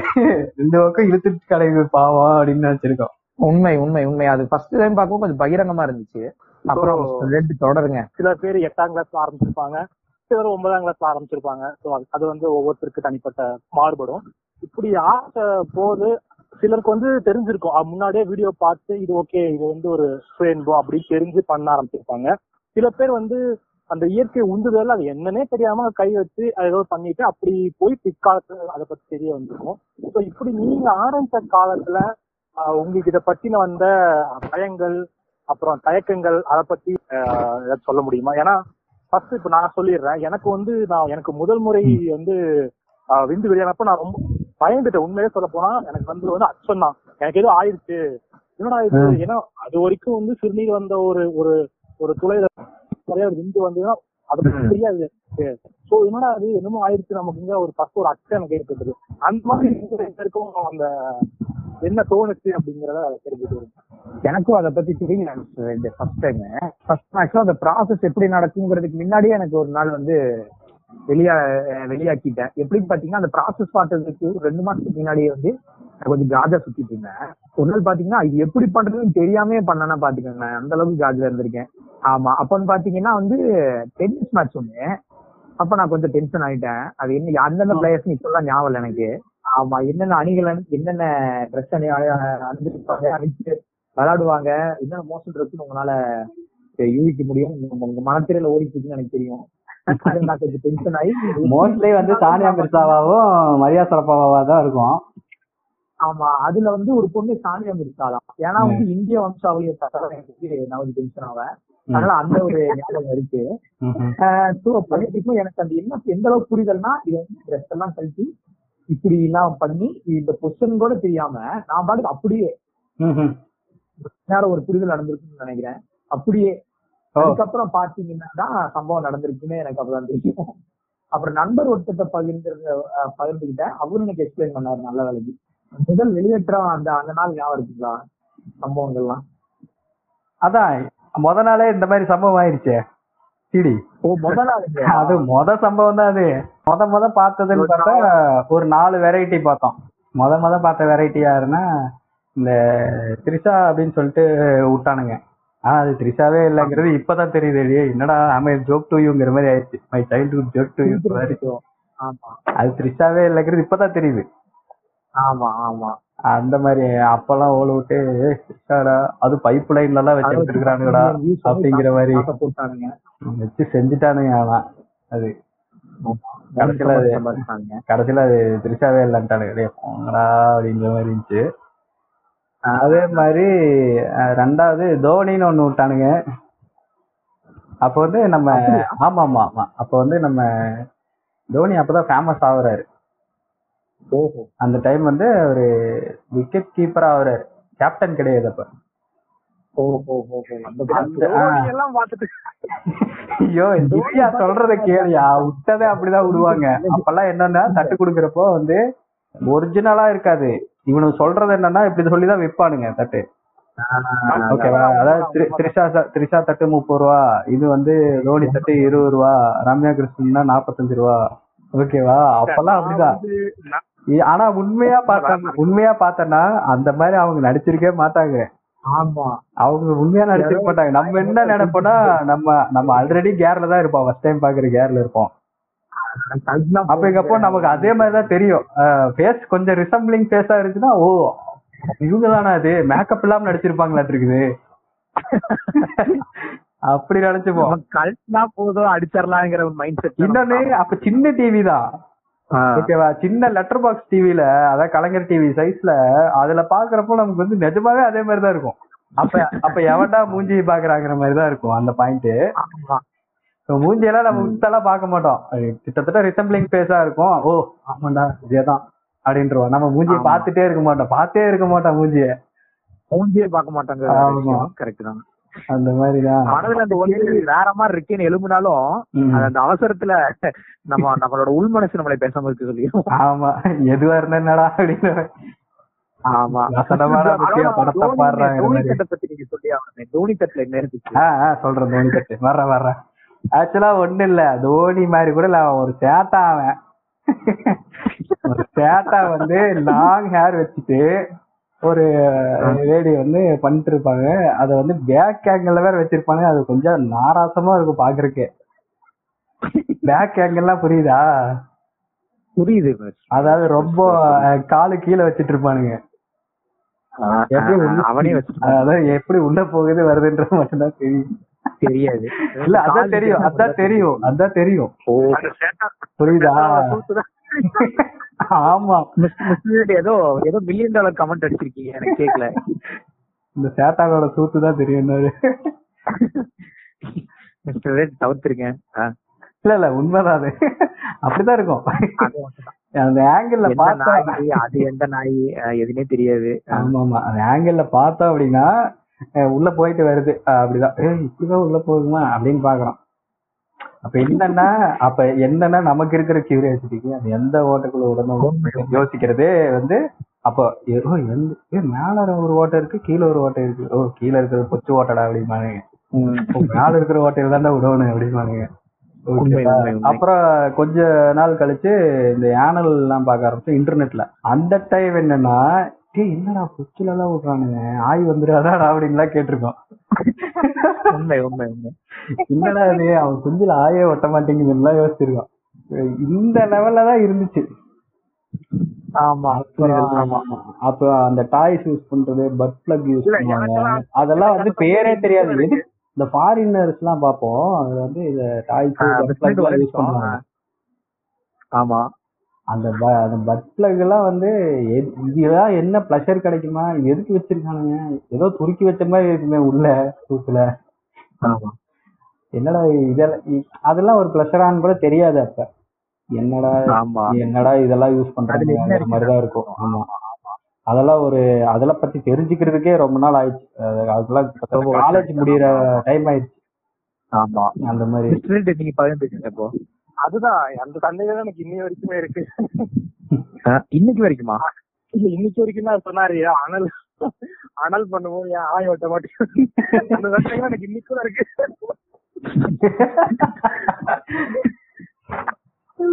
அதான். அப்புறம் வந்து அப்ப அந்த காலத்துல நீங்க சொன்ன மாதிரி. நமிதா வருது பாத்தீங்கன்னா இப்ப ரொம்ப பிரபலம். நமிதா கரெக்ட் இது ஒண்ணு. ஆமா. ஆனா நமிதா மாதிரியே தான் இருக்கும். மோரார்லஸ் அந்த ரிசம்பளன்ஸ் வந்து ஒத்து போகும். அப்புறம் பாத்தீங்கன்னா பூமிக் பூமிகாவோட ஒரு வீடியோ ஒண்ணு. அப்புறம் பழுக்கு ஒரு ரிச்சா பழுக்கு. அவங்களோட ஒரு வீடியோ ஆமா. சானியா மிர்சா. அப்புறம். மூணு ஆமா இதெல்லாம் வந்து அப்ப ரொம்ப பிரபலமான வீடியோக்கள் அப்போ. ஆமா. ஆமா ஆமா. ஆனா இதெல்லாமே ரிசம்பிளிங் வீடியோஸ் தான் அவங்க பண்ணல அப்படிங்கிறப்போ வருத்தமா இருக்கு. என்னடா இப்படி ஏமாத்தி இருக்கிறானுங்களே நம்மள அப்படிங்கிற மாதிரி. ஆனா அப்போ. நம்ம காஜி பிடிச்சு அலைஞ்சிருக்கிறோம் அப்படிங்கிறது காசுல சம்பாதிச்சிட்டானுங்க இப்பதான் தெரியுது. ஆமா ஆமா அதை யூஸ் பண்ணி நிறைய சம்பாதிச்சிட்டானுங்க. வேற லெவல்ல சம்பாதிச்சிட்டானுங்க. புரிதல் இல்லாதனால நம்ம ஏமாந்தோம் நம்மள மாதிரி நிறைய பேர் பல்லாயிரக்கணக்கான பேர் ஏமாந்தாங்க ஏமாந்தாலும் ஒண்ணும் நட்டம் இல்ல நட்டம் இல்ல அதுக்குண்டான கண்டென்ட் பிளஷரும் கிடைச்சிச்சு ஏமாற்றம் என்னன்னா அந்த பர்சன் இல்லங்கிறது மட்டும்தான் ஏமாற்றம். மத்தபடி ஒன் ஸ்டார் பண்ணது கண்ணு பிரச்சனை இல்ல. அவுட்புட் வந்துச்சா இல்லையா ஆமா ஆமா ஆமா. ஆனா வந்து அந்த ஒரு எட்டாவது ஒன்பதாவது சமயங்கள்ல வந்து இந்த போன் பார்க்க ஆரம்பிக்கும் போது நம்மளோட வாழ்க்கை வந்து பாத்தீங்கன்னா அது ஒரு ஒரு திருப்பு முனை மாதிரி சொல்லலாம். ஏன்னா நம்மளோட அந்த கேரக்டர் பேட்டர்ன்லயே ஒரு பெரிய மாற்றம் வந்து அந்த காலத்துல ஏற்பட்டது. எப்படின்னா வந்து அப்போ ஒரு பத்து ரூபா கிடைச்சதுன்னா கேம் சென்டருக்கு போவோம். அந்த அந்த காலங்களுக்கு அப்புறம் கோச்சிங் சென்டர் போக ஆரம்பிச்சோம். ஆமா அந்த ஒரு மாற்றம் ஏற்பட்டது. ஆனா ரொம்ப இயல்பானது தான். ஆனா அந்த காலத்துல பாத்தீங்கன்னா அது வந்து ரொம்ப பெரிய சிக்கவாத விஷயமா எனக்கு எனக்கு இருந்தது. ஆமா எப்- எப்படின்னா வீட்ல வந்து பாத்தீங்கன்னா வந்து தொடர்ந்து நம்ம பணம் வாங்க முடியாது. சோ அந்த பணத்தை வந்து அது ஒரு அர்ஜு தானையா அந்த அர்ஜை வந்து அப்போ வந்து கண்ட்ரோல் பண்ண முடியல. அதுக்காக பண்ண சில வேலைகள் சில வேலைகள் எல்லாம் பாத்தீங்கன்னா இன்னைக்கு நினைச்சா சிரிப்பா இருக்கு. பட் அந்த காலத்துல வந்து அதெல்லாம் வந்து ஒரு பயங்கர ஒரு குற்றவாசி தந்த ஒரு சில விஷயங்கள் அதெல்லாம். அப்ப இத பத்தி பேசுறக்கே நம்ம சங்கடப்படுவோம். அதாவது உண்மை. நமக்குன்னு ஒரு சர்க்கிள் இருக்கும். அந்த சர்க்கிள் தாண்டி பேச மாட்டோம். ஃப்ரெண்ட்ஸுங்க கிட்டே கூட அதுக்குன்னு ஒரு சர்க்கிள் இருக்கும். காஜி சர்க்கிள் மாதிரி அது ஒரு சர்க்கிள் இருக்கும். ஒரு நாலு பசங்க அஞ்சு பசங்க கூட டேய் மச்சான் இந்த மாதிரி காசு சேர்த்துறோம் இந்த மாதிரி போறோம் அப்படிங்கிற மாதிரி தான் இருக்கும்.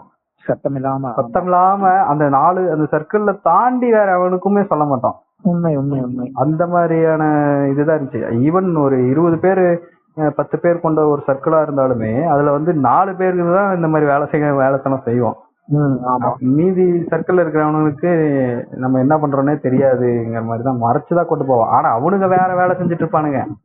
சோ எதையுமே வந்து மூடி மறைச்சு பெருசா யாருக்கு தெரியாம அப்படிதான் கொண்டு போவோம். அந்த மாதிரி தான் இருக்கும்.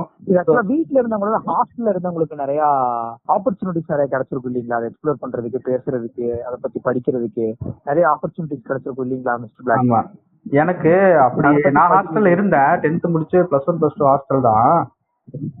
ஆனா எனக்கு ஓவர் ரெஸ்ட்ரிக்ஷன்ஸ் அடிக்கடி ரைடு வருவானுங்க.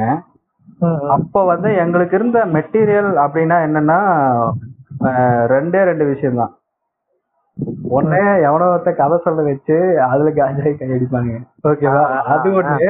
ரெண்டாவது பாயிண்ட் என்னன்னா கண்ணதாசன் அதுல ஒரு புக் இருக்கும். அவர் வந்து நிறபாதையில ஒன்று எழுதியிருப்பாரு.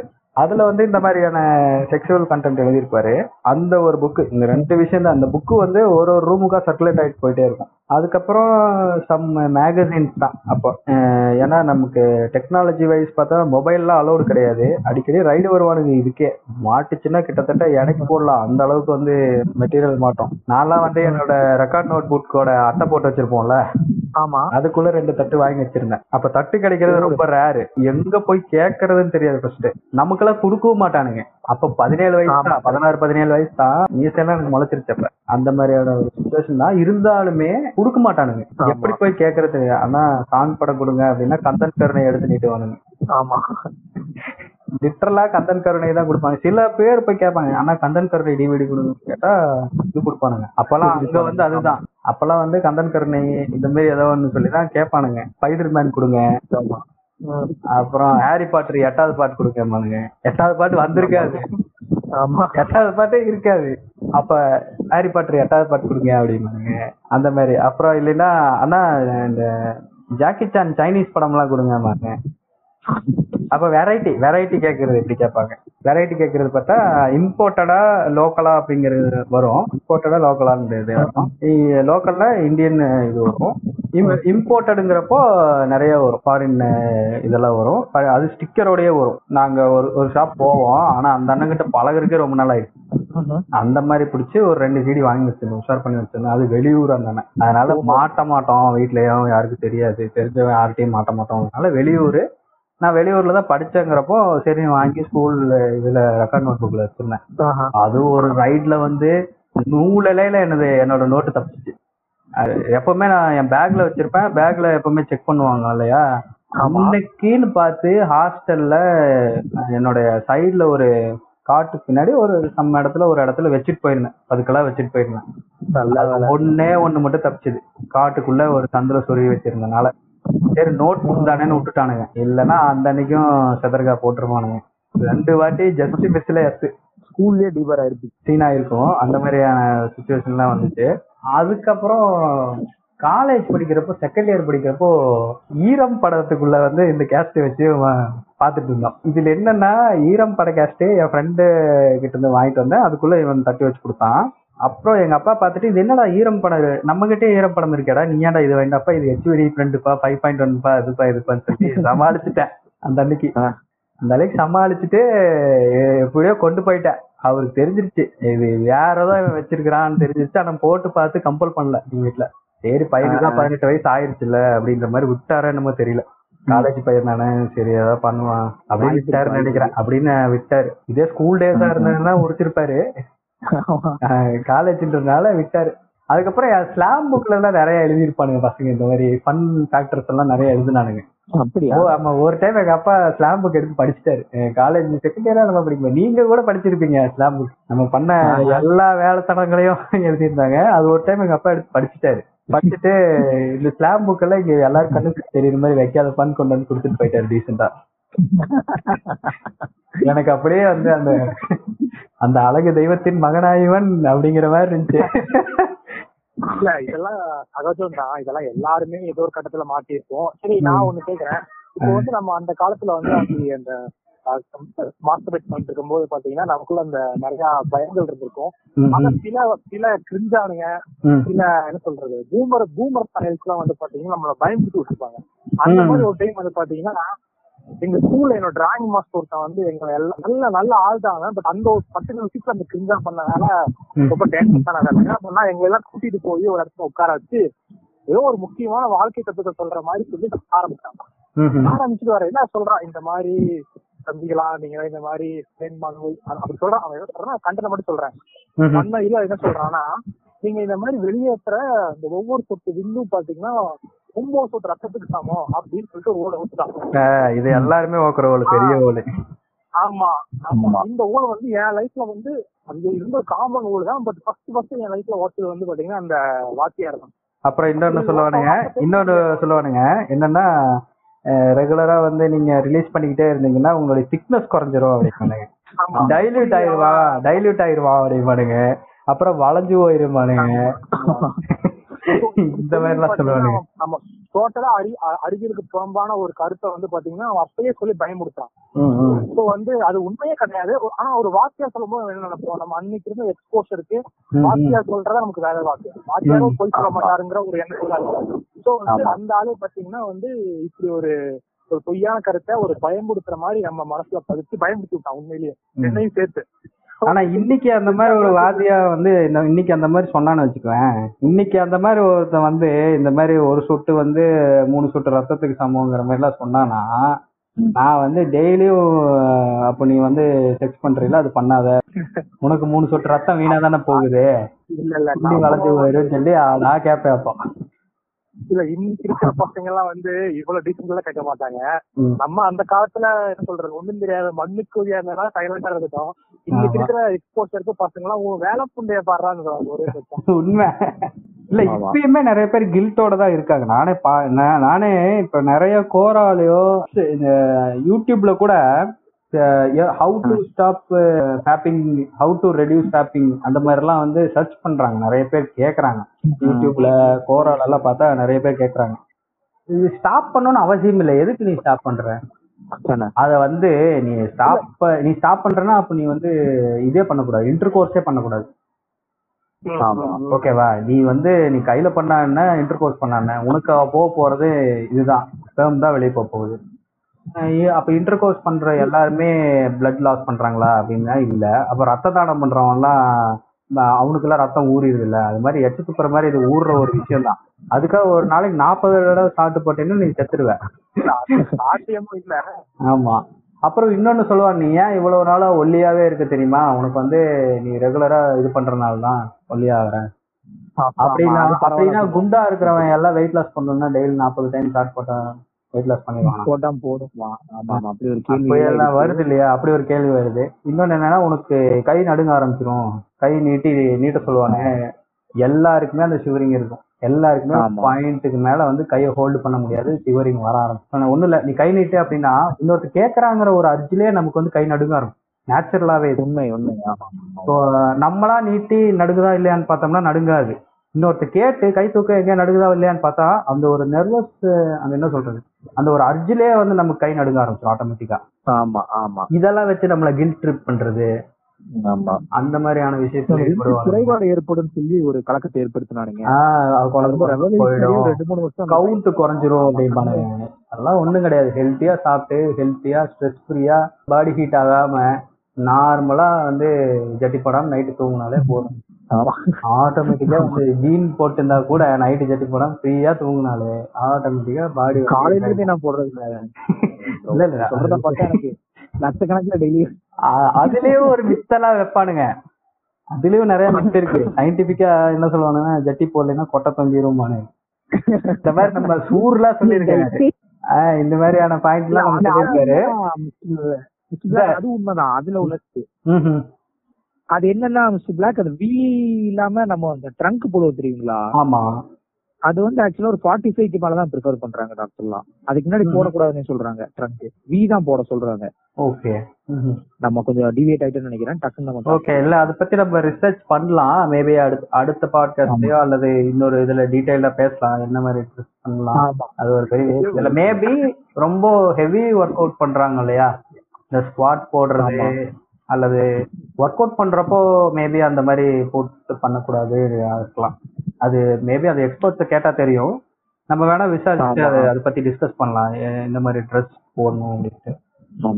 ஒரு நாளைக்கு ஒரு டைம் ரெண்டு டைம் பேக் பண்றதுனாலயோ அல்லது மந்த்லி ஒன்ஸோ அல்லது வீக்லி ஒன்ஸோ அல்லது நமக்கு ஃப்ரீ டைம் கிடைக்கிறப்ப ஃபேப் பண்றதுனால ஒன்றும் ஆயிர போறது கிடையாது. ஒரு பாயிண்ட்டுக்கு மேல ஆமா. நீங்க ஓவரா ஃபேப் பண்ண உனக்கே வலிக்க ஆரம்பிச்சிரும் டயர்ட் ஆயிரும். அன்னைக்கு ரொம்ப கேர் ஆயிடுவ. பெயின் இருக்கும். எரிச்சல் எடுத்துரும். அதுக்கும். மீறி அதுக்கும் மீறி மரண காஜில பண்றவன் தான் சாவறான். அந்த பெய் அவன் ஆட்டோமேட்டிக்கா வலிக்க ஆரம்பிச்சிரும் அந்த இடம். எவ்வளவு நேரம் போட்டு குளிக்கிட்டே இருப்ப?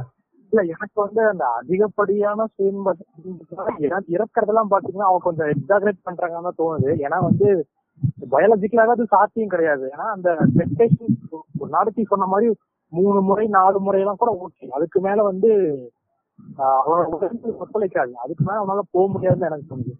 அதான் அந்த மாதிரி அதுக்கு மேல போக முடியாது. த்ரீ டைம்ஸ் ஃபோர் டைம்ஸ் மேல பாடியே ஒத்துழைக்காது. இன்னொன்னு மைண்டு டைவர்ட் பண்ண ஆரம்பிச்சிடும் நீ வெளில போ இது பண்ணு இது பண்ணு தான் சொல்லும். அல்லது சம் ரிலாக்ஸேஷன் டைம் கேட்கும். நமக்கே தெரியும். தூக்கம் வந்துடும் டயர்டா இருக்கும் ஆமா சும்மா அடுத்தடுத்த பேஜ் சர்வ் பண்றேங்கிறதுக்காக நம்ம வந்து பண்ண முடியாது இன்னொன்னு நமக்கே ஆட்டோமேட்டிக்கா கில்ட் ஃபீல் ஆகி அடுத்தது இது பண்ணவே கூடாதுன்ட்டு வெளியே இருந்து போயிடுற சுச்சுவேஷன் கூட வரும். ஆமா மென்டலி மென்டலியாவே மென்டலாவே ஒவ்வொரு முறையிலயும் வரும். அதான் மென்டலாவே இதெல்லாம் என்னன்னா இவனுக்கு பண்ண ஃபீடிங் தான் கில்ட் ட்ரிப் ஃபீடிங் தான். அதுவே நமக்கு வந்து. பாசிட்டிவா ஃபங்க்ஷன் ஆகும். அதுவே நமக்கு பாசிட்டிவா ஃபங்க்ஷன் ஆகும். என்னன்னா ஒன்ஸ் உங்களுக்கு நீங்க ஆர்கசம் அடைஞ்சிட்டீங்கன்னா ஆட்டோமேட்டிக்கா என்ன ஆயிரும்னா நீங்க அந்த அதுக்கப்புறம் அதை நீங்க கண்டினியூ பண்ண மாட்டீங்க. அந்த வீடியோவோ ஏதோ இதா இருந்தாலும் அதை நீங்க கண்டினியூ பண்ண மாட்டீங்க. அடுத்த மினிட் ம். க்ளோஸ் பண்ணிட்டு நம்ம நம்ம வேலையை பார்க்க போயிடுவோம். ஆமா. அதுக்கப்புறம் அதை பார்த்தா கூட நமக்கு தோண ஒண்ணுமே தோணாது. கர்ம ரியாதுகடா பார்த்துட்டு இருக்கிறோம். அருவருப்பாயிடும் க்ளோஸ் பண்ணிட்டு போயிடும் ஸோ அந்த மொமெண்ட் வரைக்கும் தான். அந்த ஆர்கசமிக் மொமெண்ட் வரைக்கும் தான். அதுக்கப்புறம் அது அருவருப்பாயிடும் அல்லது டயர்ட் ஆயிடுவோம் தூக்கி போட்டு போயிடுவோம். இதுதான் வந்து நம்ம பாடி மெக்கானிசமே அப்படிதான் ஃபங்க்ஷன் ஆகும். அதை வந்து யாராவது ரொம்ப இது பண்ணி நான் வேர்ல்டு ரெக்கார்டு பண்றேங்கிற மாதிரி யாரோ ஒருத்தர் பண்ணாலோ அல்லது மென்டலி அவங்க இல்லா இருந்தா மட்டும்தான் அந்த மாதிரியான ஓவர் இதுக்கெல்லாம் போறதுக்கான situation but normal healthy. Human being யாருமே அந்த மாதிரியான இதெல்லாம் கிடையவே கிடையாது. சுயன்பம் பண்றதுனால வர நன்மைகள் சொன்னீங்க. ஓகே அதனால எந்த நன்மைகள் இல்லைன்னா அதனால எந்த தீமைகளும் இல்லைங்கிற மாதிரி சொன்னீங்க. அதுல அதுல ஏற்படுற சில இல்ல எல்லாம் இல்ல அளவுக்கு மீறி போறதுனால வர சில சில பாதகங்கள் இருக்கு இல்லையா. அந்த மாதிரி சில விஷயங்கள்லாம் என்ன மாதிரி இருக்கும் அப்படிங்கிறது அதாவது பாதகம்னா நம்ம சரியான சாப்பாடோ ஹெல்த்தியான லைஃப் ஸ்டைல் இருக்காது கண்டினியூஸ் ஸ்மோக்கிங்கு கண்டினியூஸா ட்ரிங்கிங்கு அல்லது பாடி ஓவர் ஹீட்டா இருக்கும். Sitting job nine hours ten hours sitting job பண்றவங்களா இருப்பாங்க. அல்லது வந்துட்டு ஹெவி ஆக்டிவிட்டிஸ் பண்றவங்க. அதுக்கான அதுக்கு உண்டான ஃபீட் இருக்காது சாப்பாடு சரியா எடுத்துக்க மாட்டாங்க. சரியான நியூட்ரிஷன்ஸ் இருக்காது உடம்புல. அந்த மாதிரி இருக்கிறவங்களுக்கு தான் காம்ப்ளிகேஷன்ஸ் வரக்கான சான்சஸ் இருக்கு. அதுதான். எப்படின்னா உடலியல் ரீதியா எந்த பாதிப்பும் இருக்காது. பட் வந்து உளவியல் ரீதியா சில சிக்கல்கள் வரும்னு தோணுது. எப்படின்னா கவனச்சிதறல் நிறைய இருக்கும். ஏன்னா வந்து ஒரு நாளைக்கு ஒரு முறை இல்லைன்னா வாரத்துக்கு இரண்டு மூணு முறைங்கிறது வந்து ரொம்ப இயல்பானது நார்மல். அதுக்கு மேல நம்ம அதை பத்திய சிந்தனையிலே இருக்கும்போது பாத்தீங்கன்னா நம்மளுடைய டே டு டே லைஃப்ல வந்து பாத்தீங்கன்னா போக்கஸ்டா இருக்க முடியாது. சில டிஸ்ட்ராக்ஷன்ஸ் இருக்கும் கவனச்சிதறல் வரும். அது ஒரு பெரிய இஷ்யூ இது என்னோட ஜஸ்ட் ஒப்பீனியன் தான். அந்த மாதிரி கவன சிதறல் வருது. நமக்கு ரொம்ப ஹார்னியா ஃபீல் பண்றோம் அப்படின்னா அந்த மொமெண்ட்ல வந்து போய் ரிலீஸ் பண்ணிட்டு வந்துடுறது நல்லது. ஆமா. அதுக்கப்புறம் கான்சன்ட்ரேட்டடா ஒர்க் பண்ண ஆரம்பிச்சிருவோம். நம்ம ஆமா. ஆனா அது எல்லா இடத்துலயும் சாத்தியமான்னு கேட்டா சாத்தியம் இல்ல. ஏன்னா அது அவங்க உங்களோட ப்ரிஃபரன்ஸ் பொறுத்தது. ஆமா. சில பேருக்கு எப்படின்னா வந்து தொடர்ந்து அந்த எண்ணங்கள் அந்த அந்த ஒரு மாதிரி ஒரு காம எண்ணத்துல எப்பயுமே எடுத்துட்டு இருப்பாங்க. அதனால அவங்களுடைய டே டு டே ஒர்க்ல சில சிக்கல்கள் சந்திக்க வேண்டி வரும். அந்த மாதிரியான அந்த மாதிரியான பேரை நிறைய பேர் நான் பார்த்திருக்கேன். கண்டிப்பா அவங்க பார்வை டுவர்ட்ஸ் நார்மல் சொசைட்டியே மாறிடும்ல. ஆமா ஆமா. ரெண்டாவது பாத்தீங்கன்னா ஒரு மாதிரி ஐசோலேட் ஆவாங்க. ஒரு மாதிரி ஒரு குழுவா அஹ், இணைந்து செயல்பட்டு இருந்தவங்க ஒரு மாதிரி தனியா போக ஆரம்பிப்பாங்க.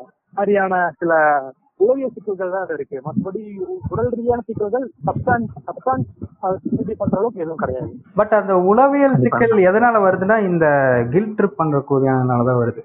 ம். ஆக்சுவலா நம்ம பண்ற தப்போ நம்ம மட்டும்தான் இந்த தப்பு பண்ணிட்டு இருக்கிறோமோ? அதாவது என்னன்னா இந்த உலகத்துல நான் தான் ரொம்ப நல்லவன் அப்படின்னு எல்லாருமே காட்டிக்க ட்ரை பண்ணுவானுங்க. ஆமா. போய் யார்கிட்டயாவது போய் ப்ரோ நீங்க கையடிப்பீங்களா ப்ரோ? அப்படின்னு கேட்டோம்னா no no no I never do that அப்படிம்பாங்க இன்னொன்னு அது பண்ணினா இதாகும் அதாகும் இதாகும்ட்டு பெரிய டயலாக் எல்லாம் பேசுவானுங்க. அப்புறம் பாத்தீங்கன்னா போய் சன்னி லியோன் படத்தை பார்த்து ஸ்டார்ட் போட்டிருப்பாங்க. ஸோ இதுதான் ரியாலிட்டி என்னன்னா எல்லாரும் ஒரு மாஸ்க் அணிஞ்சுக்கிறோம் அப்படிங்கிறப்போ அவனுக்கு அந்த அதுக்கான இன்ஃபர்மேஷன் யார்கிட்டயுமே ஷேர் பண்ணிக்க முடியலங்கிறப்போ அவனை பாசிட்டிவா எடுத்து கொண்டு போய் கொடுக்கறதுக்கான இடம் அவனுக்கு அமைய மாட்டேங்குது. அந்த மாதிரியான ஒரு சர்க்கிள் அவனுக்கு அமையலைன்னா தான் அவன் அந்த சர்க்கிளை விட்டு வெளியே போறான். அவன் மென்டலி வந்து டிஸ்டர்ப் ஆகுறான். அவனுக்கு டிஸ்ட்ராக்ஷன்ஸ் நிறைய வருது. எல்லாருக்குமே இது ஹியூமன் சைக்காலஜி என்னன்னா இது எல்லாருமே பண்றது தானே அப்படின்னா அது வெறும் தப்பாவே இருக்காது. தப்பாவே தெரியாது. ஒண்ணும் இல்ல நாட்டுல எல்லாரும் லஞ்சம் கொடுக்குறாங்கங்கறதுனால லஞ்சம் வந்து பெரிய தப்பாவே இப்ப யாருக்கும் தெரியறது இல்ல இல்லையா எல்லாரும் பண்றது தானே எல்லாரும் பணம் கொடுத்தானே இது பண்றானுங்கிற மாதிரி அது பெரிய தப்பாவே தெரியல. ஆனா அது தப்பு தான் இல்லையா? ஆனா இது வந்து இது தப்பு கிடையாது. சயின்டிபிக்கலி இட்ஸ் நாட் ராங் எல்லா அனிமல்ஸுமே கூட மாஸ்டர்பேட் பண்ணுது. நாட் ஓன்லி ஹியூமன் பீயிங்ஸ் அனிமல்ஸே கூட ஜெர்க் ஆஃப் பண்ணுது. அனிமல்ஸுமே கூட வந்துட்டு லைக் மங்கீஸ் ஜெர்க் ஆஃப் பண்றது தான் இருக்கு. நீங்க ஆன்லைன் சர்ச் பண்ணி பார்த்தாலே தெரியும். அனிமல்ஸ் எல்லாம் ஜெர்க் ஆஃப் பண்ணுதானா பண்ணுது. அதுங்களுக்கும் அந்த குறிப்பிட்ட நேரத்துல லோன்லியா இருக்கிற டாக்ஸ் கூட பண்ணும். லோன்லியா இருக்கிற டாக்ஸ் கூட ரப்பிங் பண்றது இந்த மாதிரி எல்லாம் இருக்கு. அதாவது கட்டி போட்டே வளர்க்குற ஆண் நாய்களோ இதுவோ பெண் நாய்களுக்கு எப்படி தெரியல. பட் மேல் டாக்ஸ் வந்து பண்ணுது அப்படின்றது சொல்றாங்க. இது ஒரு அர்ஜ் இது. சாப்பாடு பசி தூக்கங்கிற மாதிரி. அதை வந்து இது ஏன் கில் ட்ரிப் பண்றதுனால அது அதை பத்தின சரியான புரிதல் இல்லாத ஒரு சர்க்கிள்ல இருக்கிறதுனால தான் இவங்க வந்து அந்த மாதிரி ஆகுறாங்க. மென்டலி டிஸ்டர்ப் ஆகிறதுக்கு ரீசனே அதுதான் நம்ம மத கோட்பாடுகள் மற்ற ரிலீஜியஸ் பிலீஃப்ஸ் எல்லாமே என்னன்னா இது வந்து எதிரானது அப்படிங்கிறாங்க. இயற்கைக்கு எதிரானது இயற்கைக்கு மாறானது. எப்பவுமே ஒரு ஆண் வந்து பெண்ணோட தான் இது பண்ணணும் அப்படிங்கிற மாதிரிலாம் சொல்றாங்க பிலீஃப்ஸ். அப்படிங்கிறப்போ அவனுக்கு வந்து ஆட்டோமேட்டிக்கா என்ன ஆயிரும்? நம்ம பண்றது ஆப்வியஸா தப்பு. அப்படின்னு நினைக்க செட் அப்புறம் நம்ம நம்ம இந்த சொர்க்க நரக கான்செப்டுக்குள்ள போயிடுவான் நான் நரகத்துக்கு போயிடுவேன் அப்படின்னு நினைக்கிறது. இந்த மாதிரியான மன உளைச்சல்ல தான் சிக்கல்ல மாட்டிக்கிறான். சொல்லப்போனா ஹேப்பிங் ஹேப்பிங் வந்து ரெகுலரா பண்ணுவான் இந்த ரேப்புங்கிற தாட்டுக்குள்ளேயே போக மாட்டான்.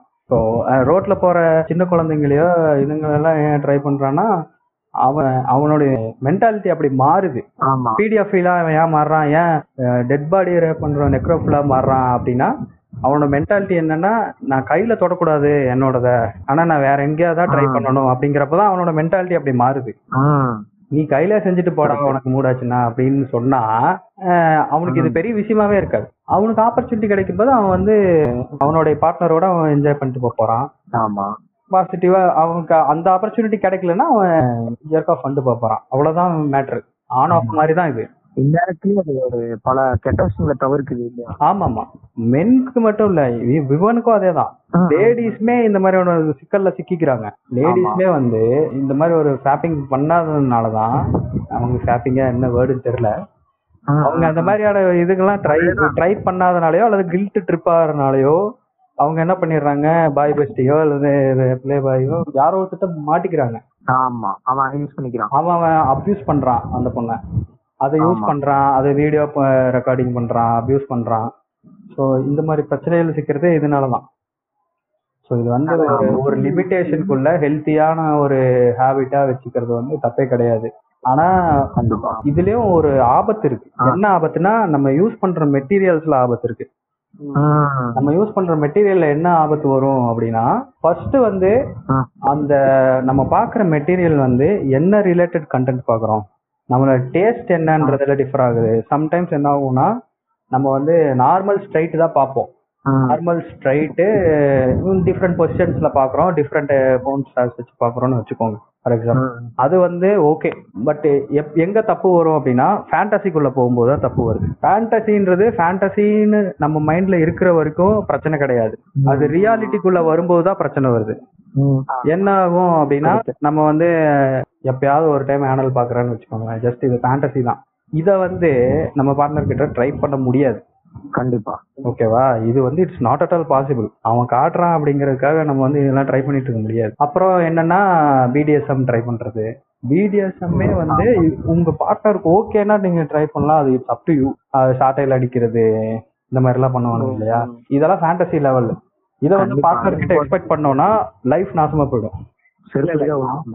செருப்படி உழுகுதா இல்லையோ அந்த பொண்டாட்டி விட்டு ஓட்டுருவா அல்லது அந்த பையன் விட்டு ஓடுருவா இல்ல, நீங்க நினைக்கிற அளவுக்கு வந்து.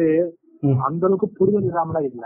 அந்த இது ஃபேண்டசி அப்படிங்கிற புரிதல் வந்து இருக்கு. அந்த புரிதல் இல்லாம யாரும் இல்ல. இல்ல ஃபேண்டசிங்கிற புரிதல் இருக்கு.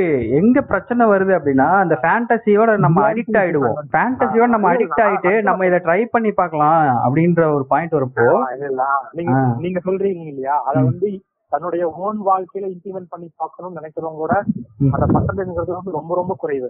நம்ம இப்ப சொல்ல போனா இப்ப நூத்துல தொண்ணூத்தி ஒன்பது பேர் இந்த மாதிரி நார்மல் எழுத்து இல்லாம பிடிஎஃப்எம் பாக்குறதோ இல்ல வேற ஸ்டெப் பாக்குறதோ அந்த மாதிரி இன்ட்ரெஸ்ட் பாக்குறதோ எல்லாமே பாக்குறது தான் இல்லையா. சோ ஆனா வந்து அது யாருமே வந்து ரொம்ப ரொம்ப குறைவான சதவீதம் நெக்லிஜிபிள் லெவல்ல தான் வந்து பாத்தீங்கன்னா அதை தன்னுடைய சொந்த வாழ்க்கையில அப்ளை பண்ண நினைப்பாங்க. சோ வந்து இப்ப நாம ஒரு பெருசா இல்ல சொந்த வாழ்க்கையில அப்ளை பண்றாங்களோ இல்லையோ அவரு நான் என்ன சொல்ல வரேன்னா இது சொந்த வாழ்க்கையில அப்ளை பண்ணாலும் பண்ணலைனாலும் நம்மளோட மைண்டுக்குள்ள இந்த ஒரு விஷயம் ஓடிக்கிட்டே இருக்கும். புரியுதா? மென்டலி அதாவது நம்ம பிசிக்கலா எதுவுமே நம்ம ட்ரை பண்ண போறது கிடையாது. நம்ம ஒரு வயலன்ஸ் மூவி பாக்குறோம்னா அந்த வயலன்ஸ் நம்ம யார்கிட்டயும் நம்ம ட்ரை பண்ண போறது கிடையாது. பட் அந்த வயலன்ஸ் வந்து நம்மள ஒரு விதமான மென்டலி ஒரு தாக்கத்தை ஏற்படுத்தும் இல்லையா? உண்மை உண்மை உண்மை. அந்த மாதிரி இந்த மாதிரி கண்டென்ட் நம்ம பாக்குறப்போ நமக்கு என்னன்னா நம்ம மென்டலி நமக்கு ஒரு தாக்கத்தை ஏற்படுத்தும். இத வந்து நம்ம எங்கேயோ ஒரு இடத்துல எக்ஸிக்யூட் பண்ணணுமோ அப்படின்னு ஒரு இடத்துல ஏங்க ஆரம்பிச்ச போதுதான் பிரச்சனை வருது. இது ஒரு டைமாவது எக்ஸிக்யூட் பண்ணி பாத்திரலாம்னு ஏங்கும் போதுதான் மென்டலா ஏங்கும் போது அவன் ஆட்டோமேட்டிக்கா அவனோட ஆக்ஷன்ஸ்ல ரிஃப்ளெக்ட் ஆகும் அது. அந்த மாதிரி ஆக்ஷன்ஸ்ல ரிஃப்ளெக்ட் ஆனாதான் அங்க பிரச்சனை வருது. பட் இது ரொம்ப நெக்லிஜிபிள் தான் பட் அதை இதையும் வந்து நம்மளுடைய ஆடியன்ஸ் வந்து இத மைண்ட்ல வச்சுக்கணும். நம்ம வந்து போன் பாக்குறத வந்து நம்ம ப்ரோமோட் பண்றோமான்னு கேட்டா ஹெல்த்தியான ஒரு வேல பாக்குறது ப்ரோமோட் பண்றோம். அவ்வளவுதான். அதே மாதிரி ஃபேப்பிங்கும் இன்னும் ஹெல்த்தி வேல பண்றது ப்ரோமோட் பண்றோம். நம்ம இங்க ஃபேண்டசியவோ அல்லது அன்ஹெல்த்தி வேவோ நம்ம ப்ரமோட் பண்ண கிடையாது. ஒரு ரேப் வீடியோ ஒரு சைல்டு போன் அதெல்லாம் வந்து ரொம்பவே சொல்றது. ஒரு மனுஷனை தப்பா ட்ரை பண்ண சாத்தியத்தை சாத்தி இருக்கிற சில வகைகள் தான். ஸோ அதெல்லாம் உண்மையிலே தவிர்க்க வேண்டியதுதான். ஆனா என்னுடைய வியூ என்னன்னா ஒரு நம்ம சொன்ன மாதிரி ரெண்டாயிரங்கள்ல இருந்ததை விட அப்போ இருந்த இது மேல இருந்த ஒரு பயம் தயக்கம்லாம் வந்து பாத்தீங்கன்னா இன்னைக்கு ரெண்டாயிரத்தி இருபதுல நம்ம கிட்ட பண்ற அந்த இணையம் அப்படிங்கிற ஒரு காரணத்தினால ரொம்பவே அதிகமாயிருக்கு. அந்த விழிப்புணர்வு அதிகமாயிருக்கு. அந்த காலத்துலலாம் வந்து பாத்தீங்கன்னா இந்த சித்த மருத்துவர்கள் எல்லாம் ரொம்ப ஏமாத்துவாங்க. இந்த ஒரு பர்டிகுலர் மேட்டரா மட்டும் புடிச்சுக்கிட்டு கோடீஸ்வரான சித்த மருத்துவர்கள் நமக்கு தெரியும் தமிழ்நாட்டிலேயே ஆமா இன்னைக்கு வந்து பாத்தீங்கன்னா அவங்க எல்லாம் வந்து ஒரு நகை நகை- நகைச்சுவைக்கு உள்ளாகிற ஒரு நிலைமைக்கு போயிட்டாங்க ஏன்னா இன்னைக்கு இருக்கிற பசங்களுக்கு தெரிஞ்சிருக்கு நார்மலான பயம் இருக்காங்க. இதுக்காக நம்ம ஒன்றும் பெருசா பயப்பட தேவையில்ல. லிமிட்ல வச்சுக்கிற அளவுக்கு லிமிட்ல வச்சுக்கிற அளவுக்கு இருந்தா இது ரொம்பவே ஆரோக்கியமானது உண்மையே ரொம்ப நல்லது. என்ன சொல்றாங்கன்னா ப்ரோஸ்டேட் கேன்சர் வர்றதெல்லாம் வந்து கூட இது தடுக்குது. ஆமா ஆமா ப்ராஸ்டேட் கேன்சரை தடுக்குது. ஆமா. சீக்வன்ஸ் இன்டர்வெல்ல வந்து உங்களோட மாஸ்டர் பேஷனுங்கிறது வந்து அதை ப்ரவென்ட் பண்ணுது ஸ்ட்ரெஸ்ஸை வந்து பயங்கரமா ரெடியூஸ் பண்ணுது. ஆமா இது ஒரு ஸ்ட்ரெஸ் பஸ்டர் தான். இது ரொம்ப ஒரு ஃபுல்லா ஒரு நாள் ஸ்ட்ரெஸ்ஃபுல்லான ஒரு ஜாப் பண்ணிட்டு வந்து ஹேண்ட் ஜாப் பண்ணிட்டு தூங்குற தூக்கமே தனி. உண்மையிலே பாத்தீங்கன்னா நானும் நான் கூட ஃபீல் பண்ணிருக்கேன் எனக்கு வந்து நான் மாஸ்டர் பேட் பண்ற அன்னைக்கு எனக்கு உடனே தூக்கம் வரும் நல்லா தூக்கம் வரும். அந்த அந்த மாதிரி ஒரு நல்ல விஷயம் தான் இருக்கு நார்மலைஸ் இன்னும் அவ்வளவுதான். அந்த ஆனா ஒரு என்ன சொல்றது ப்ரொக்ரஸிவ் ட்ரெண்ட்ல தான் போயிட்டு இருக்கு இப்ப இதுக்கான ஒரு காலத்துல பொண்ணுங்களுக்கு வந்து மாஸ்டர் பொண்ணு பசங்க தான் கையிருப்பாங்க பொண்ணு அப்படின்னு என்னன்னே தெரியாத தெரியாத ஒரு மாதிரியான நிலைமையில இருந்தது.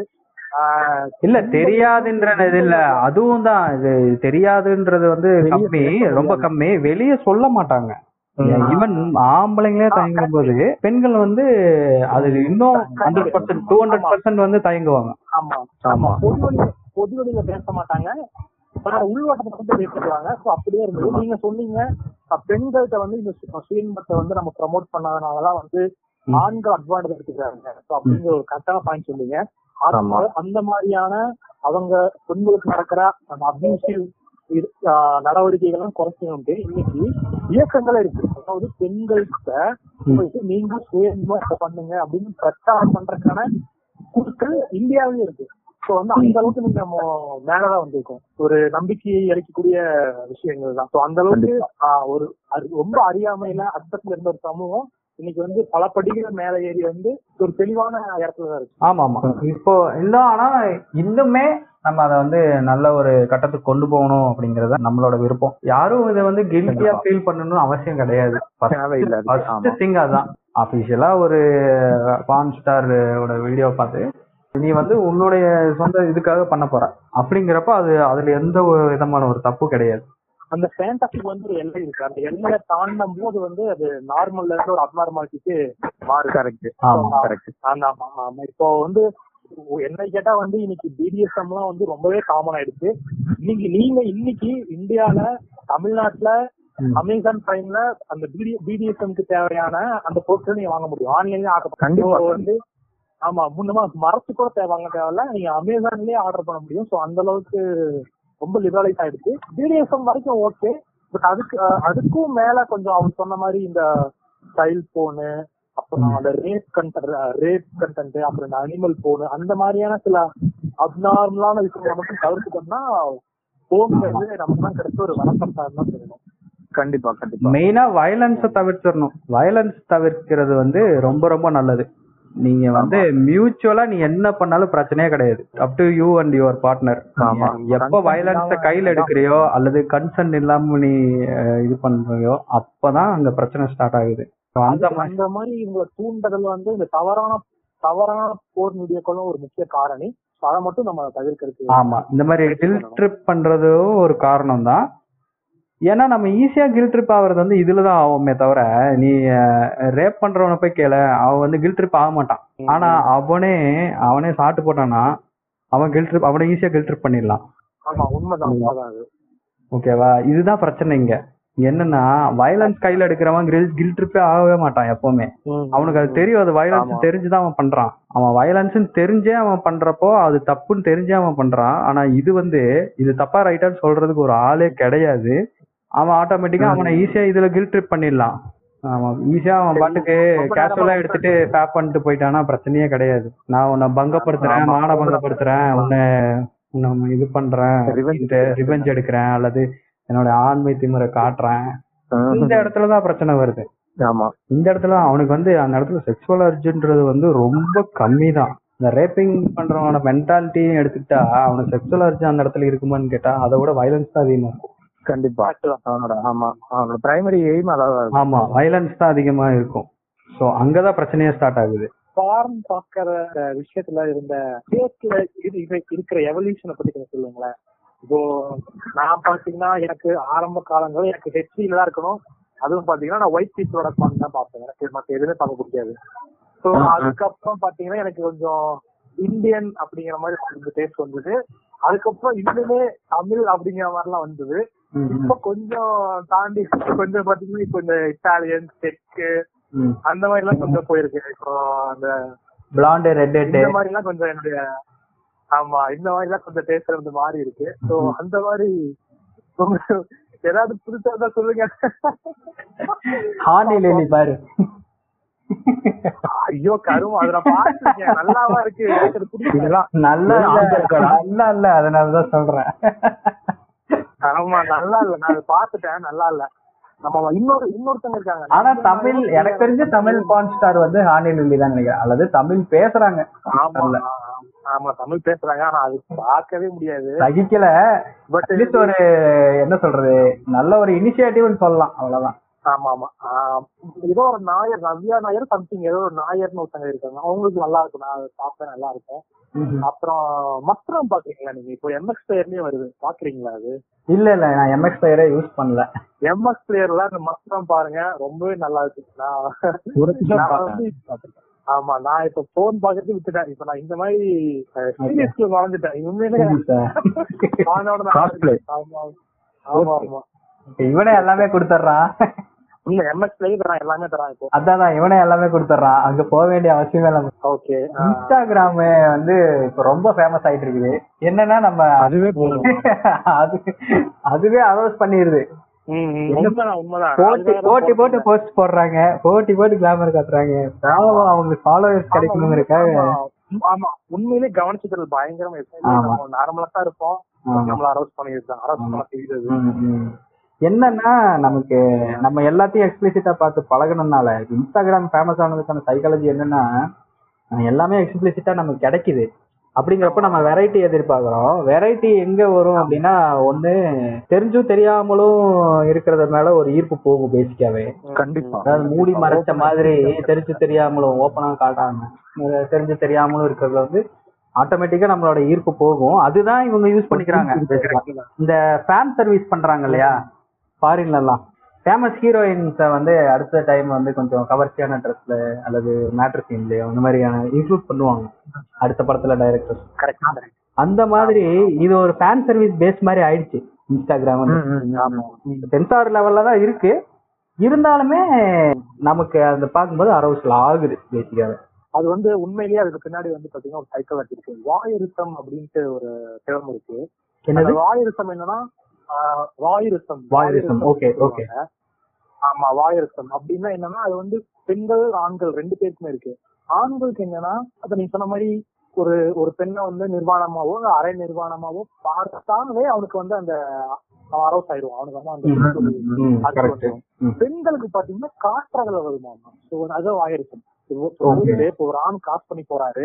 அவருக்கு வந்து அந்த பெண் போய் வந்து அப்ரோச் பண்ணி உடல் உறவு வச்சுக்கணும்லாம் இல்ல. அந்த ஆணுக்கு வந்து தன்னுடைய உடலை காட்டுவதன் மூலமாவே அந்த பெண்ணுக்கு வந்து ஒரு சாட்டிஸ்பேக்ஷன் வருது. அந்த வாயிருக்கு அவங்களுக்கு வந்து. பாத்தீங்கன்னா டேட்டிங்கே தேவை கிடையாது. அவங்களுக்கு காசுனாலே போதும். அவங்களுக்கான அந்த அர்ஜி வந்து அடங்கிடும். சோ வந்து. இந்த இந்த சைக்காலஜி பாத்தீங்கன்னா இந்த இன்ஸ்டாகிராம்ல டிக்டாக்ல இந்த பெண்களுடைய அந்த அரைநிர்வாண நடனங்களுக்கு பின்னாடி இருக்க சைக்காலஜி இருக்கு. நான் தப்பு சொல்ல மாட்டேன். இந்த மாதிரி ஒரு சைக்காலஜி பின்னாடி இருக்கு. நான் ஒரு இந்த விஷயம் மாதிரி படிச்சேன். நான் ஒரு விஷயம் படிச்சேன்.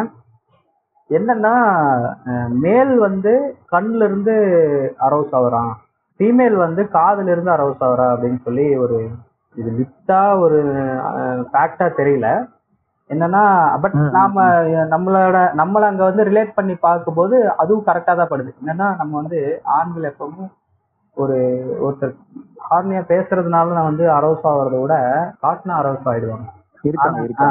ஏன்னா அதனாலதான் நம்ம வந்து எல்லாத்துலயுமே வளைவு நெளிவு தேடுறாங்க பேசிக்காவே ஜென்ஸ் எல்லாத்துலயும் வளைவு நெளிவு தேடுறதுக்கான காரணம் வந்து கண்கள்ல அவன் அரௌஸ் ஆகுறது தான் அதான் அவனுக்கு பிரச்சனையே. ஆனா. பெண்கள் வந்து அப்படி கிடையாது. பெண்கள் வந்து நீ போய் உன்னோட டிக்கு காட்டினா காத்து போயிட்டு போயிடுவான். அதே நீ போய் ஹார்னியா பேசுனீங்கன்னா அவளை வந்து அரௌஸ் பண்ணலாம். அவளை டேர்ன் பண்ணலாம். இங்கதான் என்ன பிரச்சனை அப்படின்னா நிறைய பேர் போன்ல விழுகிற காரணமே தான் லேடிஸ் போன் கால்ல விழுகிறாங்க அப்படின்னா ஆமா ஆமா இது ஒரு மொபைல் போன்னால விழுகிறதுக்கான காரணம் பிளேபாய்கள் அதிகமா இருக்கான காரணம் என்னன்னா அவ வெர்பலா அரௌஸ் ஆகிறதா பிரச்சனை ரொம்ப விளக்கம் நினைக்கிறேன். கிடையாது. இல்ல இத நம்ம ஓரியன் பண்ணி பார்க்கும்போது இதான் இது. எல்லாத்துக்குமே ஒரு இன்ஃபர்மேஷனா இருக்கும். பெண்களே இதுக்கும் நீங்க உஷாரா இருந்துக்கோங்க. இன்னைக்கு இன்னைக்கு நீங்க சொன்னதுலயே இதுதான் ஒரே உறுதியான தகவல் ரொம்ப ரொம்ப நன்றி. ஓகே உதவி இருக்கின்றாரு. இல்ல அது உண்மைதான். அதுக்காக பெண்களே நீங்களும் உஷாரா இருங்க. நைஸா பேசுறவங்க கிட்ட போய் மாட்டிக்காதீங்க. ஆனாக பிறந்ததுக்கு வெக்கப்படுகிறேன் தோழின்னு வருவானுங்க. ஆமா வருவானுங்க. ஏன்னா இவனுங்க நைஸா பேசுறதே எதுக்குதான் இல்ல தோழி தோழின்னு சொல்லிட்டு ஏன் நயமா பேசுறாங்க? அதான் சொல்லுவா ஒரு லேடி சொல்லுவாளே ஏதோ ஒரு வீடியோல அப்படியே பேசுவா மேடம் வாழைப்பழம் மாதிரி பேசுவா. எப்படியாப்பட்ட பொண்ணுகளும் விழுந்துருவாங்க அப்படிம்பாங்களே. ம். அங்கதான் பிரச்சனையே. அதாவது வெர்பலா அரௌஸ் ஆகுறப்பதான் அதனாலதான் அவங்க வந்து விழுந்துடுறாங்க ஜாஸ்தி. இது இது ஒரு கலையாவே கத்துட்டு இத வந்து அபியூஸ் பண்றதுதான் அதிகம். அங்கதான் அவங்க வந்து ரொம்ப சுமாரான ஆமா ரொம்ப சுமாரான பையனா இருப்பான். பட் அவனுக்கு எக்கச்சக்க கேர்ள் ஃபிரெண்ட்ஸ் இருக்கும். அவன் பாத்தீங்கன்னா எந்நேரமும் போனும் கையுமாவே இருப்பான். பண்றான் உண்மைதான். உண்மைதான் மிஸ்டர் பிரவுன் உங்களுக்கு ஞாபகம் இருக்கா. நம்ம இப்ப வந்து பேசியிருக்கோம் முதல்ல ஒரு டைம் இந்த கலை எங்கடா நமக்கு தெரியவே இல்லையே தெரியவே இல்லையே. எப்படி மொக்கையா இருக்கவங்க எல்லாம் உஷார் பண்றான்? அப்படிங்கிறப்போ பர்ஃபார்மன்ஸ் தான் மேட்ரு மச்சி அப்படின்னு நம்ம பேசியிருக்கோம் ஞாபகம் இருக்கா? ஆமா இது பர்ஃபார்மன்ஸ் எல்லாம் மேட்ரு கிடையாது. இது பேச்சு தான் மேட்ரு. அதையும் தாண்டி பேச்சு? பேச்சு. அவங்க என்னன்னா ஃபர்ஸ்ட் அப்பியரன்ஸ்ல விழுகிறதெல்லாம் ரெண்டாவது அப்ரோச்ல தான் விழுவாங்க. அந்த பொண்ணோட ப்ரொஃபைல பாப்பா அதுலயே வந்து அவளோட கொஞ்சம் அவளோட மைண்ட் செட்டை கேப்சர் பண்ணிட்டு அதுக்கப்புறம் அவளை ஹாய்ல இப்பெல்லாம் எவனும் போடுறது கிடையாது. ரெகுலரா ஹாய் போட்டு ட்ரை பண்றவனும் இருக்கிறான். ரெகுலரா ஹாய் ஹாய் ஹாய் அனுப்புவான். ஹாப்பி பர்த்டே மட்டும் அனுப்பிச்சிட்டே இருப்பான் நாலு வருஷத்துக்கு. சிம்பா இருப்பானுங்க. அந்த மாதிரி இருக்கிறவங்க மேல சிம்பத்தியில விழுகிறவங்களும் இருப்பாங்க. பாவம் இவ்வளவு நாள் ட்ரை பண்ணானே கொஞ்சம் பேச்சு கொடுத்து பார்க்கலாமேன்னு இருக்கிறவங்களும் இருப்பாங்க. ஆனா அவன் வந்து அவன் அந்த ஒண்ணு ஒரு பொண்ணு கிட்ட தான் ட்ரை பண்றான் இந்த பொண்ணு நினைச்சுக்கிறான். நாற்பது பேர் ஐம்பது பேருக்கு ஹாய் அனுப்புவான். அவன் யார் ஆன்லைன்ல இருக்கிறானோ அவங்களுக்கு எல்லாம் ஹாய் அனுப்புவான். அனுப்பிச்சுட்டு இருப்பான் ஆமா. இந்த மாதிரி இது பண்ணுவான். இத வந்து இவங்க என்ன நினைச்சுப்பாங்கன்னா நமக்கு ரெகுலரா அனுப்பிச்சிட்டே இருக்கானே சரி ட்ரை இதை பேசிதான் பாப்போமே ரொம்ப ஏங்குறானே பாவம் அப்படிங்கிற மாதிரி ஆரம்பிப்பாங்க. ம். அந்த மாதிரியான இது இதுல விழுகிறவங்க தான் நிறைய பேர். அவன் வந்து தூண்டில் போடுறான்னு நினைக்கிறாங்க. ஆனா அவன் வலை வீசிட்டு இருக்கிறான். அவனுக்கு எந்த மீன் மாட்டுதான் அன்னைக்கு இறங்குற மாதிரி அவன் வலை வீசிட்டு இருக்கிறான். சொல்லுங்க ரேட் இதுதான் சொல்ல வந்தீங்களா? இல்ல கடந்த கால் மணி நேரமா மிஸ்டர் பிளாக் வந்து ம். ஆட்டோபயோகிராபி மோட்ல இருக்கிறாரு. இல்ல இல்ல இல்ல இல்ல. ஆட்டோபயோகிராபி மட்டும்லாம் கிடையாது. ஐயோ நான் என்னையா நான் நான்லாம் ஒரு அஞ்சு வருஷமா சிம்பா தான் இருந்தேன். ஆனா ஒத்துக்கிறேன். என்ன மிஸ்டர் பிளாக்? அஞ்சு வருஷமா பிம்பா இருந்தாங்கிற மாதிரி. யோ அஞ்சு வருஷமா சிம்பா தான் இருந்தேன். கடைசியில எல்லாம் செஞ்சு விட்டு போயிட்டாங்கய்யா. வேற உங்களுடைய அனுபவங்கள்? துப்பட்டா போடுங்க தோழின்னு சொல்றதே துப்பட்டா கரெக்ட் தான்ட்டு எல்லாரும் புரிஞ்சுக்கணும். இவன் என்ன தெரியுமா? இவன் துப்பட்டா போடுங்கள் தோழின்னு சொல்லிட்டு நைட்டு வந்து பிக் அனுப்புங்க தோழின்னு அனுப்புவான். கம்முனாட்டி இல்ல டி இல்ல டிஎல்ல வந்து ஆணாய் பிறந்ததற்கு வெக்கப்படுகிறேன் தோழிம்பாங்க. ஆமா. குஞ்ச வெட்டிட்டு செத்தர்றான்னு போய் இல்ல இல்ல. அதே டிஎம்ல போய் என்ன கலர் கட்டி போட்டுறீங்க தோழிம்பானுங்க. ஆமா. நீங்க என்ன பட்டர்ஃபிளைன்னு கேட்பானுங்க எக்ஸ்ட்ரா பசங்க. இதுல இதுல இதுல நிறைய கேஸ் நம்ம வைலட் சம்பந்தப்படுறாரு இல்லைங்களா? நம்ம கேங்ல இருக்கிற வைலட் இதுல நிறைய கேஸ்ல ஆனா ஆமா. ஆமா ஆமா. ஆமா அவர் வயலட்டா என்ன கலர்னே தெரியல. மிஸ்டர் ஆரஞ்சா பிங்கா அவர் ஒரு நாள் அவர் ஒரு நாள் பேசுவான் கூப்பிட்டு. அவரோட அனுபவம் எல்லாம் கேட்பான் அவர் ரெயின்போ அவரு. அதுதான் உண்மை. இன்னொருத்தர் இருக்கிறாரு நம்ம சோப் ஒருத்தர் இருக்கிறாரு அவரு அப்படிதான். அவர் வந்து டு த எக்ஸ்ட்ரீமிசம் லெவலுக்குலாம் போயிட்டு இப்போ போங்கடா டேய் எனக்கு கல்யாணமே வேணாண்டாங்கிற மாதிரி வந்துட்டாரு. அவரு. ஆமா ஆமா அந்த லெவலுக்கு அவரு இறங்கிட்டாரு. அவர் வந்து பார்க்காத கையே இல்லைங்கிற மாதிரி சொன்னாரு. நான் கேட்டேன் ஏன்டா இப்படிலாம் பண்ணி திரியிற? அப்படின்ட்டு. ஆனா என்னன்னா இவங்களும் இவன் இவர் ஒன்றும் ஏமாத்துறதெல்லாம் கிடையாது. சோப் வந்து நார்மலா தான் அப்ரோச் பண்றாரு. இவர் ஒன்றும் ஆனா இவர் என்னன்னா இவருடைய இன்டென்ஷனை சொல்லிடுறாரு. இவர் ஒரு ஜிகோலோ மாதிரி. இவ்வளோ. கிகோலோ மாதிரி. ஆனா கிகோலோ இந்த கிகோலாவே இவர் யூஸ் பண்ணிக்கிறாங்க நிறைய பேர். பொண்ணுங்க. ஆமா. அப்போ வந்து மியூச்சுவலா தான் போயிருது அங்க. மியூச்சுவலா தான் போயிருது. யாரும் யாரும் அவரை ஏமாத்துறது கிடையாது. நம்ம ரெயின்போவும் அப்படிதான். மியூச்சுவலா தான் போயிருது. சொல்லுங்க. அப்படி போய் எங்களை எல்லாம் யூஸ் பண்றது தோல் இல்லாம போயிட்டாரு. அதுதான் இதுதான் ஐயோ அதெல்லாம் கையில பிடிச்சி திடீர்னு வேதனை தெரியும். நான் என்ன சொல்றேன்னா நீ கையிலேயே புடிச்சுக்கோ அப்படின்றான்.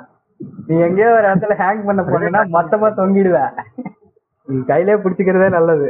என்னன்னா நமக்கு ரெஸ்பான்சிபிலிட்டி நம்ம தெரியணும். சமூக கடமைகள் எல்லாம் இருக்கு. இல்லாதவனுக்கு ஒரு கவலை தான் இருக்கிறவனுக்கு ஆயிரம் கவலைங்கிறாங்கல்ல. அந்த மாதிரி தான் இது. இல்லாதவனுக்கே அது கிடைக்கல அப்படிங்கிற ஒரே ஒரு கவலையா தான் இருப்பான். ஆனா கிடைச்சவனுக்கு தான் தெரியும். அதுக்கப்புறம் அதுக்கான உண்டான வழி எல்லாம். இந்த சமூகம் வந்து அப்படிதான் நம்மளை கட்டமைச்சிருக்குது. அதுக்குண்டான பொறுப்புகள்லாம் வர வேண்டியதா இருக்குது. அப்போ வந்து இதுவும் ஒரு பார்ட்டு லைஃப்ல இது ஒரு பெரிய மேட்ரு கிடையாது. இது ஒரு சின்ன மேட்ரு தான். போயிடும் இதுதான் வாழ்க்கைங்கிற ஆமா மாதிரி மேட்ரு தான் வாழ்க்கையில் இந்த கட்டத்தை தாண்டி மேட்ரை தவிர்த்து நிறைய வாழ்க்கை இருக்குது. வாழ்க்கையில் நிறைய இருக்குது அப்படிங்கிறது தெரியும். ஆமாயா ஆமா. நல்லா எல்லாம் ஆட்டி அனுபவிச்சு பேசுவீங்க. ஐயோ நீயே? நீயும் அந்த கட்டத்துக்குள்ள வருவியா? ஆமா அது வரும்போது நான் பேசுறேன். ஆமா இப்ப நீ பேச இப்ப நான் என்ன பேசினாலும் வேற லூஸ் பண்ண மாதிரி பேசிட்டு வந்து நினைக்கிறேன் நீ உள்ள வரும்போதே தெரியும். தேன் வந்து பாயுது காணில மிஸ்டர் ரெட் எல்லாம் சும்மா ஃபுல் நைன்டி ப்ரிப்பேர் பண்ணிட்டு வருவாரு நினைக்கிறேன். என்ன பண்ணினாலும் இந்த இதெல்லாம் சொல்லி வச்சதெல்லாம் உண்மைதான். என்ன எல்லாமே சொல்லி வச்சதெல்லாம் உண்மைதான். பெரிய முன்னோர்கள் வந்து முட்டார்கள் இல்லை தோழர்களே. ஆசை அறுபது நாள் போக முப்பது நாள் சும்மா சொன்னானுங்க ஆனா மிஸ்டர் ரெட் எல்லாம் வரக்காப்பி போட்டு கிளாஸ்ல பண்ணி போறது.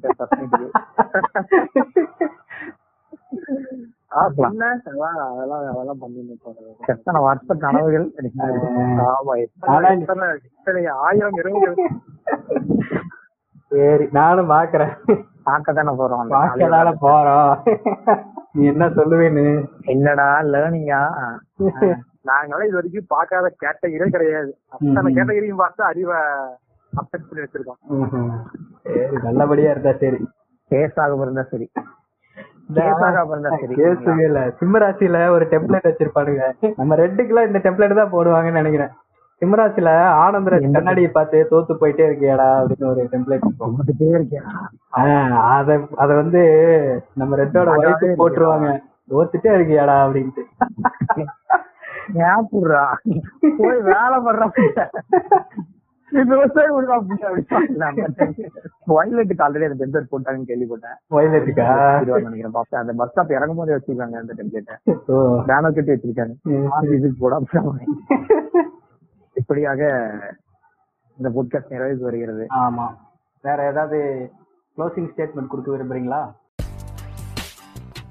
வணக்கம். நீங்க கேட்டுட்டு இருக்கிறது கிற்கு கம்யூனிட்டிஸோட பாட்காஸ்ட்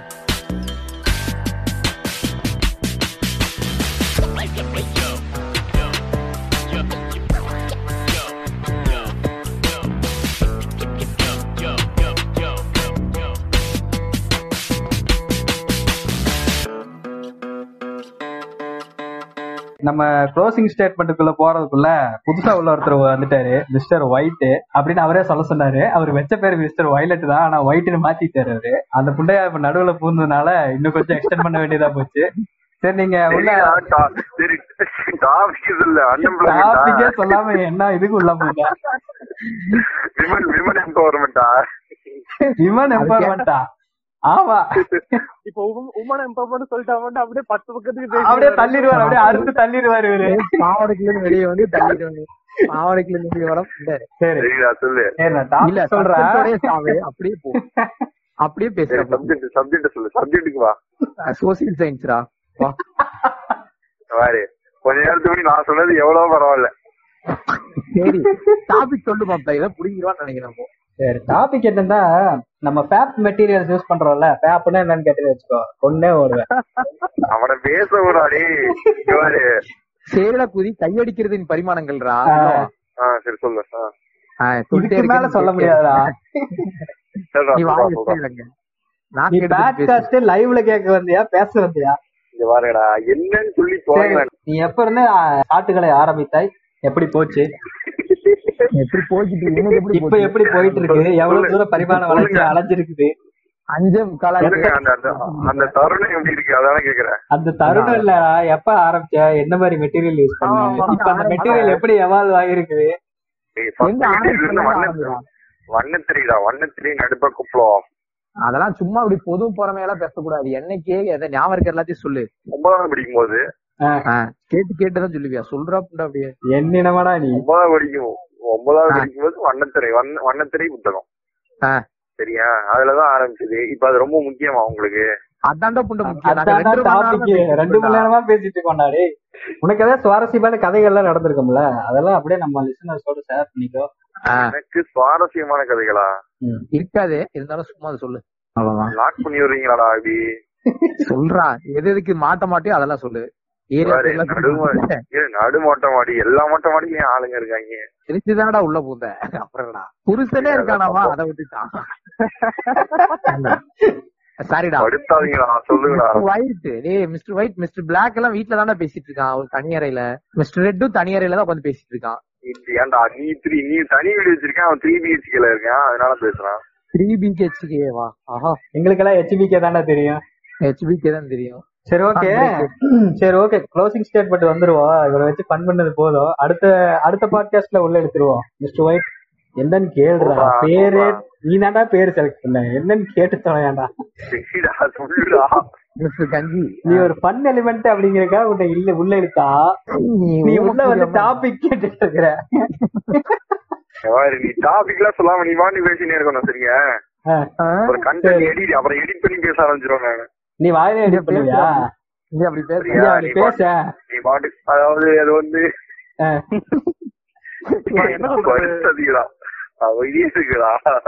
அதாவது இப்ப என்ன சொல்றதுன்னா வந்து இந்த புத்தகத்தை பார்த்துதான் காந்தி அந்த மாதிரியா? அடிச்சு விடு அதுதான் அதைத்தான் நாங்களும் கேக்குறோம். நீங்க எப்படா அடிச்சு விட்ட? ஒன்பதாம் கிளாஸ் படிக்கும் போதுடா ஆடா அதுக்கான ஒரு பேக் ஸ்டோரி எல்லாம் வச்சிருப்பீல அதான் சொல்றேன் வண்ணத்துல வண்ணத்திரை மட்டும் தானா வண்ணத்திரை. சினி கூத்து வண்ண- வண்ணத்திரைமா? அவன் ஏழு ரிப்போர்ட்டர் மாதிரி எழுதிக்கிட்டு இருக்கான். சொல்லுங்க வண்ணத்திரை சினி கூட்டான்னு எழுதி ரெக்கார்ட் ஆமா, ஆமா. மேடையில மேடையில ப்ளே பண்ணி விட்டுருவான் ஆமா இவர் பெரிய இவர் பெரிய அரசியல் புள்ளி. இவர் வந்து நோட்ஸ் எடுத்து அடுத்து பல பசங்களுக்கு எல்லாம் பாடம் எடுக்கிறாங்க. அவ இளைய பொது வாழ்க்கைக்கு உழவு வச்சிடாதடா? ஓ பொது வாழ்க்கை வேற இருக்கா அவனுக்கு? அரசியல்வாதி ஆயிருவேன் நாளைக்கு இன்னைக்கு. சூப்பர்ரா சூப்பர்ரா. கதவை திறந்த உடனே இருபது. நிமிஷமும் எடிட்லயே போயிரும் போலயாடா? நீ ஞாபகப்படுத்தி விட்டியா? கை வேற நடிக்குது என்னடா இவன்? சரி ரெக்கார்ட் இல்லடா. டெலிட்ரா ரெக்கார்ட் ஆஃப் த ரெக்கார்ட்ரா சொல்றா. நீ தான்டா சொல்லணும். என்னடா என்னடா பிரச்சனை? என்னத்தடா சொல்றது? ஏன்னா இன்ஸ்பயர்டு பை ட்ரூ ஈவென்ட்ஸா ஆமாடா. ஆமா. அதெல்லாம் ஒரு மண்ணும் இல்லடா. மன்னன் திரை திரிசா வீடியோ சினி கூத்து. ஆனா இன்னும் திரிசா வீடியோ தான் நம்பிட்டு இருக்கிறேன் அந்த வீடியோல வந்து தான் நம்பிட்டு இருக்கிறேன் வீடியோ சரி இன்னும் அது திரிஷா வீடியோ தான் நம்பிட்டு இருக்கிற ஆமா அப்புறம் இல்லையா அது? அது இல்லங்கிறது எவ்வளவு வருஷத்துக்கு முன்னாடியே ப்ரூவ் ஆயிடுச்சுடா. அது இன்னைக்கு மாட்ட அடிச்சிட்டு இருக்கான் நீங்க இன்னைக்கு தானே சொல்றீங்க? தோண்டி எடுத்து என்னோட சாம்சங் குருல அந்த வீடியோ தானே லோட் ஆனிச்சு அவ்வளவுதான்டா. அப்போ அஞ்சு ரூபா கார்டு போட்டு பார்த்ததுதான்டா. அஞ்சு ரூபா கதவோடு பார்த்துட்டு இருக்காங்க. ஏர்டெல் அஞ்சு ரூபா கார்டு போட்டு பாப்பான் ஒரே ஒரு ஒரே ஒரு போட்டோ